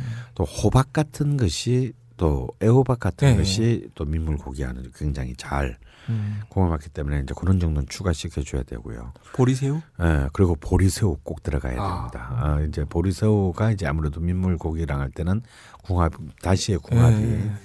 굉장히 잘 맞고 단맛을 어, 굉장히 그 강화시켜주죠. 그리고 마지막에는 역시 이제 민물 고기들은 이제 수제비. 사실은 이제 수제비를 주먹만하게 반죽에 뒀다가 음, 그걸 뜯어서 이제 넣어 먹으면 아주 이제 훌륭한 그 그 일 하나의 일품 요리죠. 이 네. 하나만으로 이 안에서 술과 밥을 다 이렇게 한 끼니를 해결할 수 있는. 아까 어. 얘기했던 그 라면사리 어때요? 그리고 라면사리도 보통 이제 어, 면탕은 또. 그러고 보니까 라면의 참 이 영역은 굉장히 광활합니다. 어. 그 매운탕 하면 특히 횟집이잖아요. 그렇죠. 서드리탕이라고 하죠. 이제 회 뜨고 남은 것으로. 네. 그래주는 거. 근데 솔직한 얘기로 음. 광어를 시키던 음. 우럭을 시키던 그러던. 면탕 맛이 거의 비슷하거든요. 맞아요. 그게 선생님이 지금 얘기했던 바로. 네, 맞습니다. 그 아, 그리고 또 어, 사실 큰 횟집 같은 경우 가면 꼭 내가 또 뜬 회를 가지고 가지고 하는 게 아니니까. 네, 그렇더라고요. 뭐 그냥 대충 뭐 다 네, 섞여요. 네, 그러니까 내가 광어를 시켰는데 우럭 대가리가 나오고. 맞아, 맞아. 어, 사실 우리가 일본의 회 문화랑 다른 것은 우리가 무슨 뭐 회를 먹으러 가면 그 회를 뜨고 난 뒤에 이제 그 서드리로 네. 꼭 우리는 매운탕에 밥을 먹어야 끝나잖아요. 아, 그 일본의 집에는 어, 그게 안 나온다죠. 어, 물론 이제 우리나라의 일식집들은 그래도 또 매운탕 줍니다. 네, 매운탕 줘요. 질질 주든지. 근데 우리는 꼭 그렇게 그 국물 찍 하여튼 국이든 찌개든 네. 이런 게 있어야 있고 그걸로 밥을 먹어야 그날에 이제 그 네, 식사가 끝나는, 끝나는 거죠. 거죠. 그게 참 그것도 참 이렇게 악착같이 그래 이것을 옛날에 그 이규태 그 조선일보 논술위원은 이런 그 말을 썼어요. 한국의 음식 문화는 어쩔 수 없는 이제 건식의 문화가 아니라 습식의 문화다. 음. 뭔가 국물을 먹어야 끝난다. 음. 어, 라는 하나의 문화적인 본질로까지 그 얘기한 적이 오래전에 있었는데요. 그런 점에서 우리는 또 이 생선 문화, 생선을 누리는 문화도 꼭 이렇게 그 보통 생선하면은 그쪽은 뭐 구이나 찜 뭐 네. 이런 거잖아요. 서양도. 근데 우리는 꼭 그걸 마지막에 어, 뼈까지 뼈까지 이렇게 국물을 쪽쪽 내 가지고 이렇게 먹어야. 되는데 오히려 그런 점들이 어찌 보면 우리가 재료를 그 식재료를 한 부분도 소홀히 하지 않고 마지막까지 악착같이 추출을 하는 어떤 그런 지혜랄까 음식에 집요? 어, 집요한 지혜가 좀 있지 않았나 생각합니다. 네.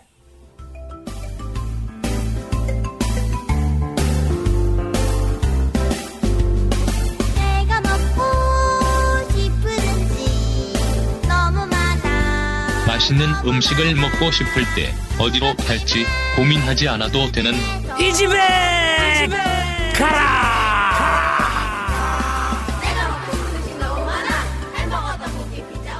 걸신님, 네. 오늘의 이 집에 가라는 어디십니까?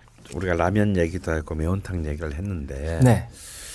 아까도 말했지만 이, 할, 이 계절은 참 어찌 보면 먹을 게 넘쳐나는 계절이기도 해요. 그리고 또 어찌 보면은 또 다른 한편으로 또 여름과는 달리 또 이때가 또 일도 가장 열심히 해야 될 때예요. 음. 어, 왜냐면 계절이 너무 좋으니까. 그렇죠. 아, 좋으니까 이럴 때 또 일을 열심히 그 해야 되는 때인데요. 그래서 우리가 보통 여름 보양, 뭐 겨울 보양은 네. 얘기하지만 가을 보양 이런 얘기는 잘 안 하거든요. 그러네요. 어. 근데 사실은 우리 참 우리 옛 사람들이 굉장히 참 현명했던 것 같아요. 그래서 가을 보양 굉장히 중요하다. 음. 가을에도 이제 그 보양을 해야 된다라고 했는데 오늘 오늘은 그런 앞에 뭐 매운탕 얘기도 하고 했기 때문에 가을 보양의 대표적인 주자를 아마 이번 주말에 여러분들이 한번 가볼 만한 집으로 어, 선택해 볼까 합니다. 바로 매기입니다. 매기? 네. 매기. 매기하면 네. 그럼 막상 떠오르는 게 매기탕하고 매기찜 네. 두 가지가 있잖아요. 네, 그렇습니다. 아마 그게 대표적이겠죠. 사실 매기는 일단 회로는 먹지는 않습니다. 구이로도 안 먹는 네, 것 같아요. 근데 매기 구이로도 먹어요. 아 그래요? 어, 먹는데 사실 그렇게 많이 먹지는 않죠. 아. 일상적이지 않고 역시 우리에게 익숙한 역시 이제 매기 매운탕이 네. 제일 가까이 있고 그 다음에 이제 매기찜 제가 음. 특히 이제 그 미식가들이 굉장히 좋아합니다. 아, 그래요? 네. 이 두 가지가 이제 그 대표적인데 좀 매기하면 특히 젊은 분들이나 특히 여자분들은 막 아무튼 그 생김새 때문에 네. 어, 그 어, 구려 뭐 네, 젊은 사람들도 굉장히 좀 안 네. 좋아하는 경향이 있습니다. 또 특히 먹어보지도 않고. 음. 제 자식들도 특히 딸은 뭐 매기 먹으러 갈까 그러면 아 그런 거 어떻게 먹어 막 육식이면서 아, 육, 완전 진짜 정말 육식녀거든요. 네. 근데 또 막 아주 발광을 합니다. 음. 근데 저 어릴 또 그 아, 밑에 있는 아들도 뭐 아 네. 뭐 막 인상 막 그러다가 막상 먹 한번 먹고 나니까 매니아가 됐어요. 매니아가 됐죠. 우리 또 우리 종환 군도 같이 네. 몇 번 같이 갔지만 그래서 뭐 계속 요즘도 막 매기 먹으러 안 가. 뭐 이제 고등학생이 그렇게, 고등학생이 막, 막 매기 몰아서 막 밥 세 공기씩 먹고 막 라면 두 개 막 집어넣어 먹고 막 그러죠. 근데 이제 장어가 이제 대표적인 그런 여름 보양식이라면 가을에서 민물에서 나오는 매기입니다. 네. 매기도 좀 약간 생긴 게 좀 그래요. 그렇죠. 그런데 어, 매기는 매기도 큽니다. 매기는 이제 보통 한 오륙십 센티미터에서 큰 거는 일 미터가 넘어가요. 어, 그런 게 있고 아주 오래 살면 사십 년 이상 삽니다. 어, 육십 년 정도까지 사는 매기도 있다고 해요. 안 잡아먹히면은 예. 백 년 살아서 용되겠다. 그렇죠. 예. 그런데 이 매기가 이제 수염이 나 있어서 네. 그래서 이제 영어로는 캣핏이라고 합니다. 네. 그래서 이 장어는 미국 사람들이 미국 같은 경우에는 장어는 별로 즐기진 않는데 이 매기는 음. 어, 굉장히 그 미국에서도 북미에서도 네. 굉장히 그 알려 알려진 그 요리인데요. 지금은 아마 없어진 것 같은데 제 기억에 십 년 전까지만 해도 아메리칸 캣핏이라는 체인점이 들어온 적이 있었어요. 한국에? 예. 어 그래요? 그래서 여의도에도 있어서 내가 그 집은 자주 갔는데. 그러니까 일종의 미국식 장어 아 저기 아, 매기, 매기 예, 요리 매기 요리집이었어요. 어떤 스타일인가요? 그러니까 뭐 국물 요리도 있고요, 뭐 네. 튀김도 있고, 뭐 구이도 있고, 뭐 오, 튀김 맛있겠다. 예, 그래서 그 근데 사실 그 선입관만 배제한다면 그 어차피 뭐 장어 요리할 거 아니잖아요. 집에서 저는 네, 저는 한번 해본 적이 있어요. 아우 진짜 어, 이 저만 하더라도 생선을 말에 쓰는 건데 집에서 막상 안 하니까 좀 힘들더라고요. 매기를요? 매기를. 어. 왜냐하면 아주 옛날이에요. 한 이십 년도 더 된 것 같은데 제 제 그 대학 때 동기 친구 중에 하나가 이 낚시에 미친 놈이 있었어요. 어. 그런데 저는 낚시 따라 함 따라갔는데 뭐 너무 지겨운 거예요 나는. 그렇죠. 언제 잡힐지도 모르는데 네. 밤새 들어가 앉아 있는데 나는 뭐 조미수에서 그냥 술 먹다가 자버렸고.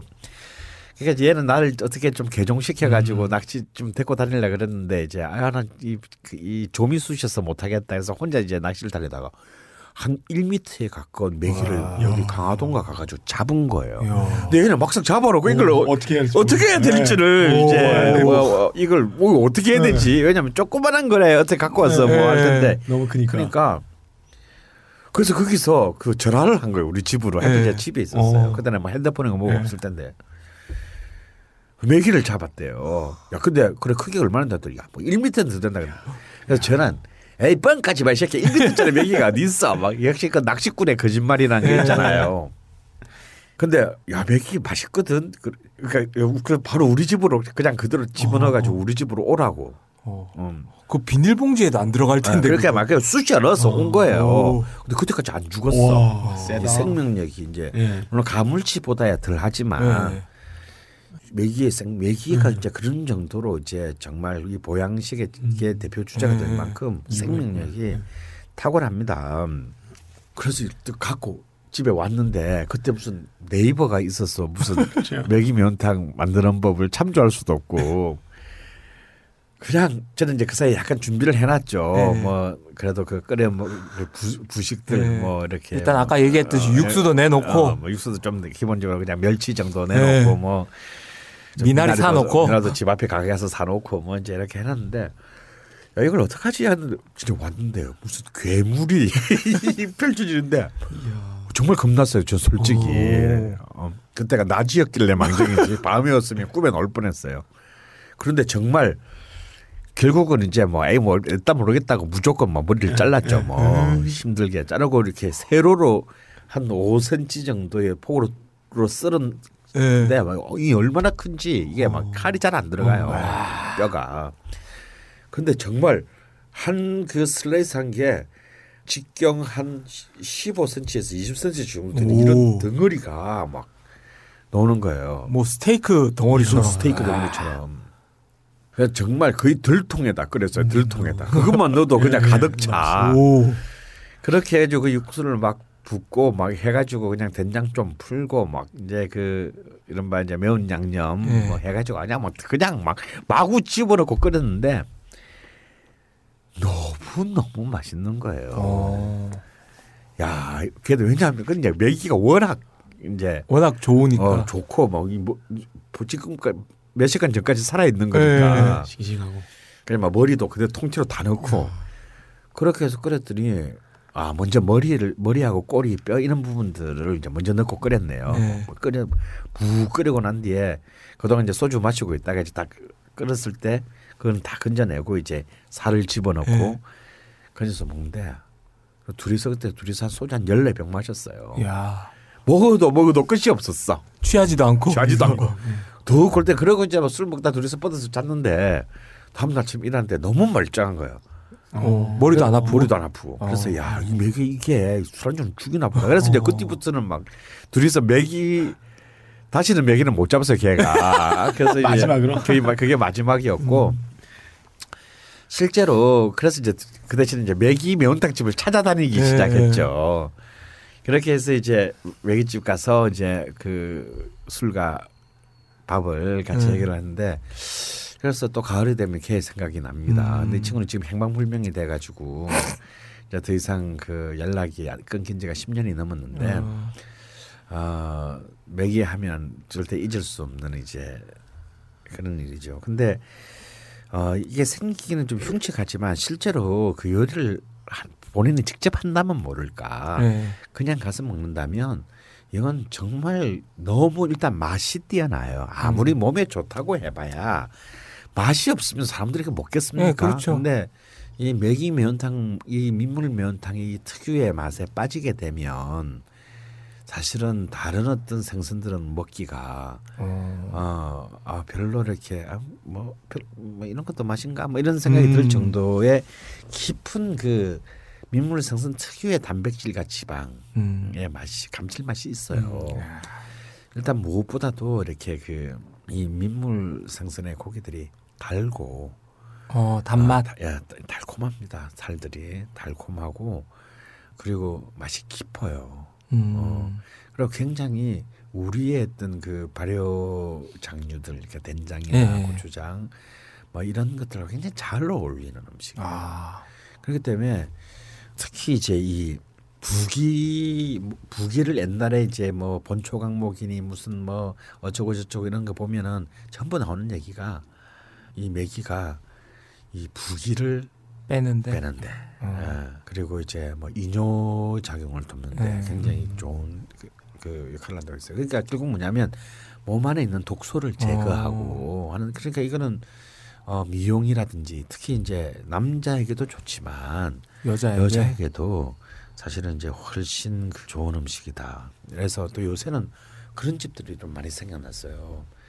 이 매기 매운탕 끓일 때 인삼 삼을 같이 넣고 끓이는 이제 인삼 매기 매운탕도 또 이제 요즘 그 꽤 유행을 하고는 있습니다. 정력에 정력을 더하는. 그래서 이제 가을 보양으로 뭐 이럴 때 한번 매기 매운탕이나 매기찜을 한번 접해보는 것도. 어 굉장히 좋은 요리다. 그리고 이 요리가 단순히 어떤 뭐 우리나라의 토속 음식이 아니라 생각보다도 굉장히 월드와이드한 음. 그 재료다라고 하는데요. 그래 오늘 이렇게 매기 매운탕 이야기를 쭉 해주시는데 그럼 이 집에 가라. 네. 아 그걸 그 얘기를 안 했군요. 네.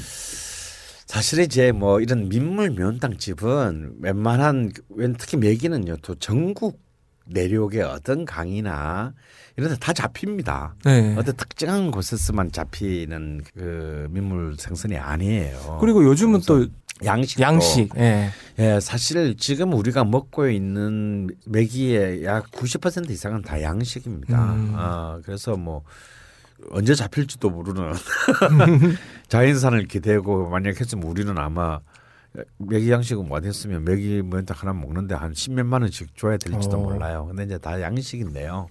거의 구십 퍼센트 이상이 양식이라고 보는데 근데 뭐 그런 그 이제 웬만한 시골에 하면 다 민물 매운탕 집이 다들 있습니다. 네. 그래서 아마 저마다의 집들이 다 있을 거예요. 뭐 근데 역시 이제 매기 음식점으로 제가 정말 이 집에 가라고 오늘 소개하고 싶은 집은 두 집입니다. 어, 두 집. 네. 왜 두 집이냐면요. 하나는 매기찜을 잘하는 집이고 또 음. 하나는 매기탕을 잘하는 집이기 때문에 어쩔 수가 없습니다. 먼저 매기찜을 정말 예술의 경지로 끌어올렸다라고 평가받았던 집이에요. 이것은 좀 뭡니다. 어, 전라남도 장성에 있는 초야식당입니다. 아, 초야식당. 네. 전설의 집이죠. 네, 제가 아마 종한 저도 몇 번 갔죠. 들어간 적 있죠. 네. 네. 이 초야식당은 사실 이제 이른바 맛의 본향이라고 할 수 있는 전라남도에서도 사실은 굉장히 유서 깊은 집으로 이제는 인정받고 있고 있어요. 제가 이 집을 처음 가본 것 가봤을 때는 아마 지금부터 한 이십칠 년 전 정도에 음. 처음 갔는데 그때부터 참 이제 그 안주인이 많이 늙으셨죠. 이제 아주 많이 늙으셨습니다. 근데 이 집은 또 뭐로 유명하느냐면요. 제일의 남도 음식문화 경진대회에서 최우수상을 바로 이 매기찜으로 받았어요. 와. 어. 이제 그 음식의 고향이라는 전라도의 그 공식적인 경진대회 일회 대상 그 식당이죠. 그 음식에 대한 자부심이 굉장히 뭐 상을 네. 받았을가 아니라 자기가 만든 음식에 대한 어 자부심이, 자부심이 굉장하시더라고요. 굉장하시고요. 그리고 이렇게 그 같이 내놓는 이제 그 양파 김치라든가 음, 밑반찬들, 밑반찬들 하나 하나가 어, 굉장히 정말 그 아우라가 음. 어, 너무 맛있는데요. 어, 어. 아 그거는 재작년에 상 받은 건데. 그리고 이제 이분 요즘은 이제 아무래도 이 안주인께서 거의 막 시골 동네 한복판에 있어요. 읍에 읍내에 있는 것도 아니고 그냥 늘 찾아갈 때마다 헷갈려. 차가 없을 땐 정말 찾아갈 때 힘들었어요. 음. 이 집에서 진정한 맛을 자아내는 요소는요. 요즘은 좀 이제 연세 때문에 힘드신데 이 주인 그 안주인의 이 입담 네. 정말 걸쭉한 전라도 말로 이루어지는 거의 판소리예요. 판소리. 예, 상이 이제 딱 나오고 나면 그냥 부르질 않는데 이렇게 상머리에 딱 와서 싹 앉습니다. 그래서 이제 뭐 이렇게 한마디 딱 시작하면 거의 판소리를 하듯이 잘잘잘잘 나오는데 이 맛이 또 정말 이거는 참 돈 주고는 구경 못할 맛입니다. 제가 아직도 기억나는 건 한 이십 년, 십오 년쯤 전에 갔는데 그 집에 또 장어도 해요 역시. 네.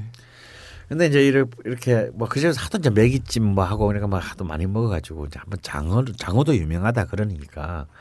장어도 한번 먹어봐야겠다 보니까 자연산 장어에서 그냥 그냥 자, 양식 장어 뭐 삼만 원, 자연산 장어 시가 이렇게 보통 다 그 고등집 그렇게 해놓잖아요. 네. 자연산은 뭐 가격을 알 수가 없으니까. 그래서 그때 내가 돈이 좀 있었던 것 같아요. 그래서 있으면 한번 먹어보려고 아 자연산 장어는 지금 얼마 합니까?라고 이렇게 네. 물어봤어요. 얼마인 줄 알아야 시킬 거니까 얼마입니까 그랬더니 이분이 딱 뭐라고 그, 그 대답하냐면 그래서 뭐. 십오만 원이다 이렇게 말하면 될 것을 아니면 자연산 지금 없다 이렇게 말하면 될 것을 네. 어떻게 말을 하느냐면 큰게 본래 장어라는 것이 사람 목숨 목심 살리자고 나오는 것인게 하고 시작하는 네. 거야. 제가 막 제대로 이렇게 흉내를 못 내겠. 지만 이거 그게 완전 판소리를 한번 해보시더라. 이 결론은 뭐냐면 집에 자연산 장어가 없어. 어. 그러니까. 이 자연산 장어라는 게 보통 사람 목숨 살리자고 어. 나오는 그때야 나오는 귀한 것이니까 어찌 가격을 묻고 사 먹으려고 그러느냐라는 라는 뜻과 그렇게 귀한 것이니까 지금은 없다. 없다라는 뜻을 돌려서 말하시면 한참을 통해서 얘기했는데 무슨 말을 하시나 했더니 결국 없다는 얘기야. 가격이 얼마라고 얘기도 네. 안 해. 없으니까. 야 근데 그게 네가 생각하기에 조금 더 비쌀 걸이라는 아, 뜻도 그 아마 뜻도 있네요. 어. 혹은 너같이 이렇게 아주 뭐 일찰만 하면 한 번씩 오는 떠내기 애들한테까지 팔 거는 없어. 오. 뭐 이런 뜻도 있을 수 있어. 이게 뭐는 건지는 확인은 안 되지만 근데 그런 말도 이렇게 참 굉장히 음악적으로 미학적으로 표현해서 그게 참 오랫동안 기억에 남았어요. 물론 양식 장어 먹고 나왔지만 그것도 굉장히 음. 훌륭했어요. 어. 그 집 장어찜 맛은 음. 어떻게 형용할 수 있나요? 굉장히요. 밝고 따뜻한 어떤 따뜻한 따뜻한 어떤 햇살 아래에 이렇게 그 평상 위에 이렇게 참 포만감을 든 상태로 누워 있는 같이 보실보실해요. 신의 물방울 같네요. 어. 진짜 이 가을 날씨 같은. 음, 그래서 그 집 장어마도 참 인상이 남습니다. 이렇게 왜 우리 일본식 장어 구이 이런 집들 가면 막 너무 이렇게 그 진한 양념, 네. 음, 달고 막 그 이렇게 강한 간장 네. 그, 그런 게 아니고요. 그런 베이스임에도 불, 일본 그 간장 베이스의 그 장어구이에도 불구하고 굉장히 그 단아하고 단아하고 따뜻한 느낌의 어떤 그런 장어. 음. 그러니까 투머치가 아닌 음, 양념의 맛이 앞으로 튀어나오는 것이 아닌 정말 장어의 그 살의 느낌을 정말 제대로 전달하는 어떤 그런 장어였습니다. 근데 사실 이 집에 가장 훌륭한 것은 역시 매기찜이었어요. 근데 이제 이 매기찜이 사실은 이 집이로 유명해진 건지 이 매기찜은 그냥 그냥 동네에 있는 뭐 그냥 음식에 네. 불과했는데 이것이 이제 그 많, 맛있는 것이 많은 그 남도의 많은 음식 중에서도 굉장히 새로운 컨텐츠로 음. 매기찜을 이제 이 광활한 남도 음식의 어떤 이 리스트에 올려놓는 그 계기를 바로 초야식당이. 음. 어, 제공했다는 점에서 좀 멀더라도 한 번은 참 이 계절에 음. 정말 가볼 만한 집이다. 음. 어, 뭐 주말을 이용해서 한 일 박 이 일 정도 한 바퀴 휙 돌고 오기 너무 좋다. 그리고 가는 길에 또 내장산이 있으니까 음. 단풍구경도 하시고 단풍 구경도 한번 하시고 어, 하기엔 참 좋을 것 같다는 거고요. 자, 그럼, 그럼 이제 매기탕. 매기탕. 아, 역시 또 이제 매기탕 하면 뭐 수많은 명가들이 있습니다. 네. 어, 근데 특히 이제요 파주 이렇게 이제 임진강과 한강이 만나는 이제 이쪽도 음. 이 언저리에 예. 특히 아무래도 이제 뭐 이 금강 가든 뭐 하여튼 강 주변에는 다 이 매기탕 집이 없는 강은 없어요. 그렇죠. 없는데 이제 매기찜 집을 이제 일단 저기 먼 전라남도에 고수를 했으니까 매기탕 집은 좀 여기. 음? 서울과 그, 근접한 수도권에 근접한 한강가 한강 임진강가로 한번 골라봅시다. 아주 단적으로 추천하고 싶은 집은요. 어, 자유로에서 일산 들어가는 이제 그 아이씨 입구, 장항 아이씨 들어가는 바로 그 입구에 있는 일 번지라는 일 번지라는 그 매기 매운탕 집이에요. 여기는 뭐 굉장히 오래됐고 여기도 한 사십 년 정도 됐나 정확히는 기억이 안 납니다만 오래됐고 정말 일산이 개발되기 훨씬 전부터 정말 한량 미식가들의 오랜 버시였죠. 특히 이제 이렇게 나이 많이 드신 배우들 중에서 음. 이 집을 굉장히 그 저도 이 집에서 박근형 선생 뭐 이런 분들 한 본 기억이 나요. 연예인을 볼 수 있는 집이군요. 아, 좀 나이 드신 젊은 친구들은 잘 근데 뭐 특히 이제 이 임진강 한강변에 뭐 이제 뭐 그 유명한 이제 장어로 유명하죠. 그렇지만 매기탕으로도 유명한 뭐 어부 전설적인 파주의 어부집부터 시작을 해서 음. 또 이제 그 숙대 앞에 있는 뭐 양평 그 민물 매운탕 집에 이렇게 그 집은 가봤어요. 예, 까지 아주 훌륭한 뭐 매기탕 집들이 사실은 네. 수도권에 굉장히 많습니다. 굉장히 많은데. 제가 그 일 번지를 추천하는 정말 매기 매운탕의 어떤 정수, 음, 정통, 정통, 액기스를 정말 딱 제공해주는 더도 들도 아니고 음, 이것은 바로 매기 매운탕이다라고 하는 어, 그런 것을 통해서 사실은 이제 아무래도 요즘 양식을 많이 쓸 수밖에 없다 네. 보니까 양식은 사실은 그 메기를 큰 메기보다는 조금 작은 메기를 써야 맛있습니다. 어. 아, 자연산과는 달리요. 그래서 이제 그런 여러 가지 이제 어쩔 수 없이 양식을 써야 되는 어떤 그런 상황 속에서 가장 그 매기 매운탕의 본질을 가장 잘 이끌어냈다고 제가 보기엔 판단하고, 또 그만한 어, 오랜 기간 동안 그만한 이제 그 퀄리티를 유지하면서 그런 지지자들을 확보한 집이기 때문에 어, 이 집을 어, 꼭 권해보고 싶습니다. 네. 오늘 이 집에 가라는 장성의 초야집, 그 다음에 일산의 일 번지. 음. 오늘 엠에스지부터 음. 쭉 이렇게 엮어가지고 매기 매운탕까지 왔습니다. 네. 선생님, 매기 매운탕에도 엠에스지는 들어가겠죠? 예, 아까 말했지만 우리 음식점의 구십 한 육, 칠 퍼센트가 엠에스를 진다라는 쓴다라는 조사가 있기 때문에 아무래도 아무래도 어, 아무래도 들어갔다고 보고 생각하는 것이 그 정신 건강에 좋지 않겠나? 네. 물론 이런 분들 봤어요. 진짜 엠에스지 페트롤을 봐서 본 적이 있습니다. 이 사람은 이분 이 어른은요, 어떤 음식에 엠에스지가 조금만 들어가면 네.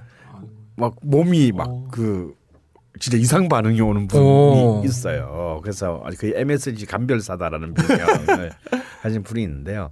사실 웬만하면 보통 우리나라 같이 강한 양념을 네. 많이 쓰는 데서는요, 엠에스지를 많이 쓰면 표시가 나지만 아주 살짝 정말 쓰게 되면 그 강한 양념 맛에 가려서 거의 정말 넣는지 안 넣는지를 알아 맞추는 사람은 거의 없습니다.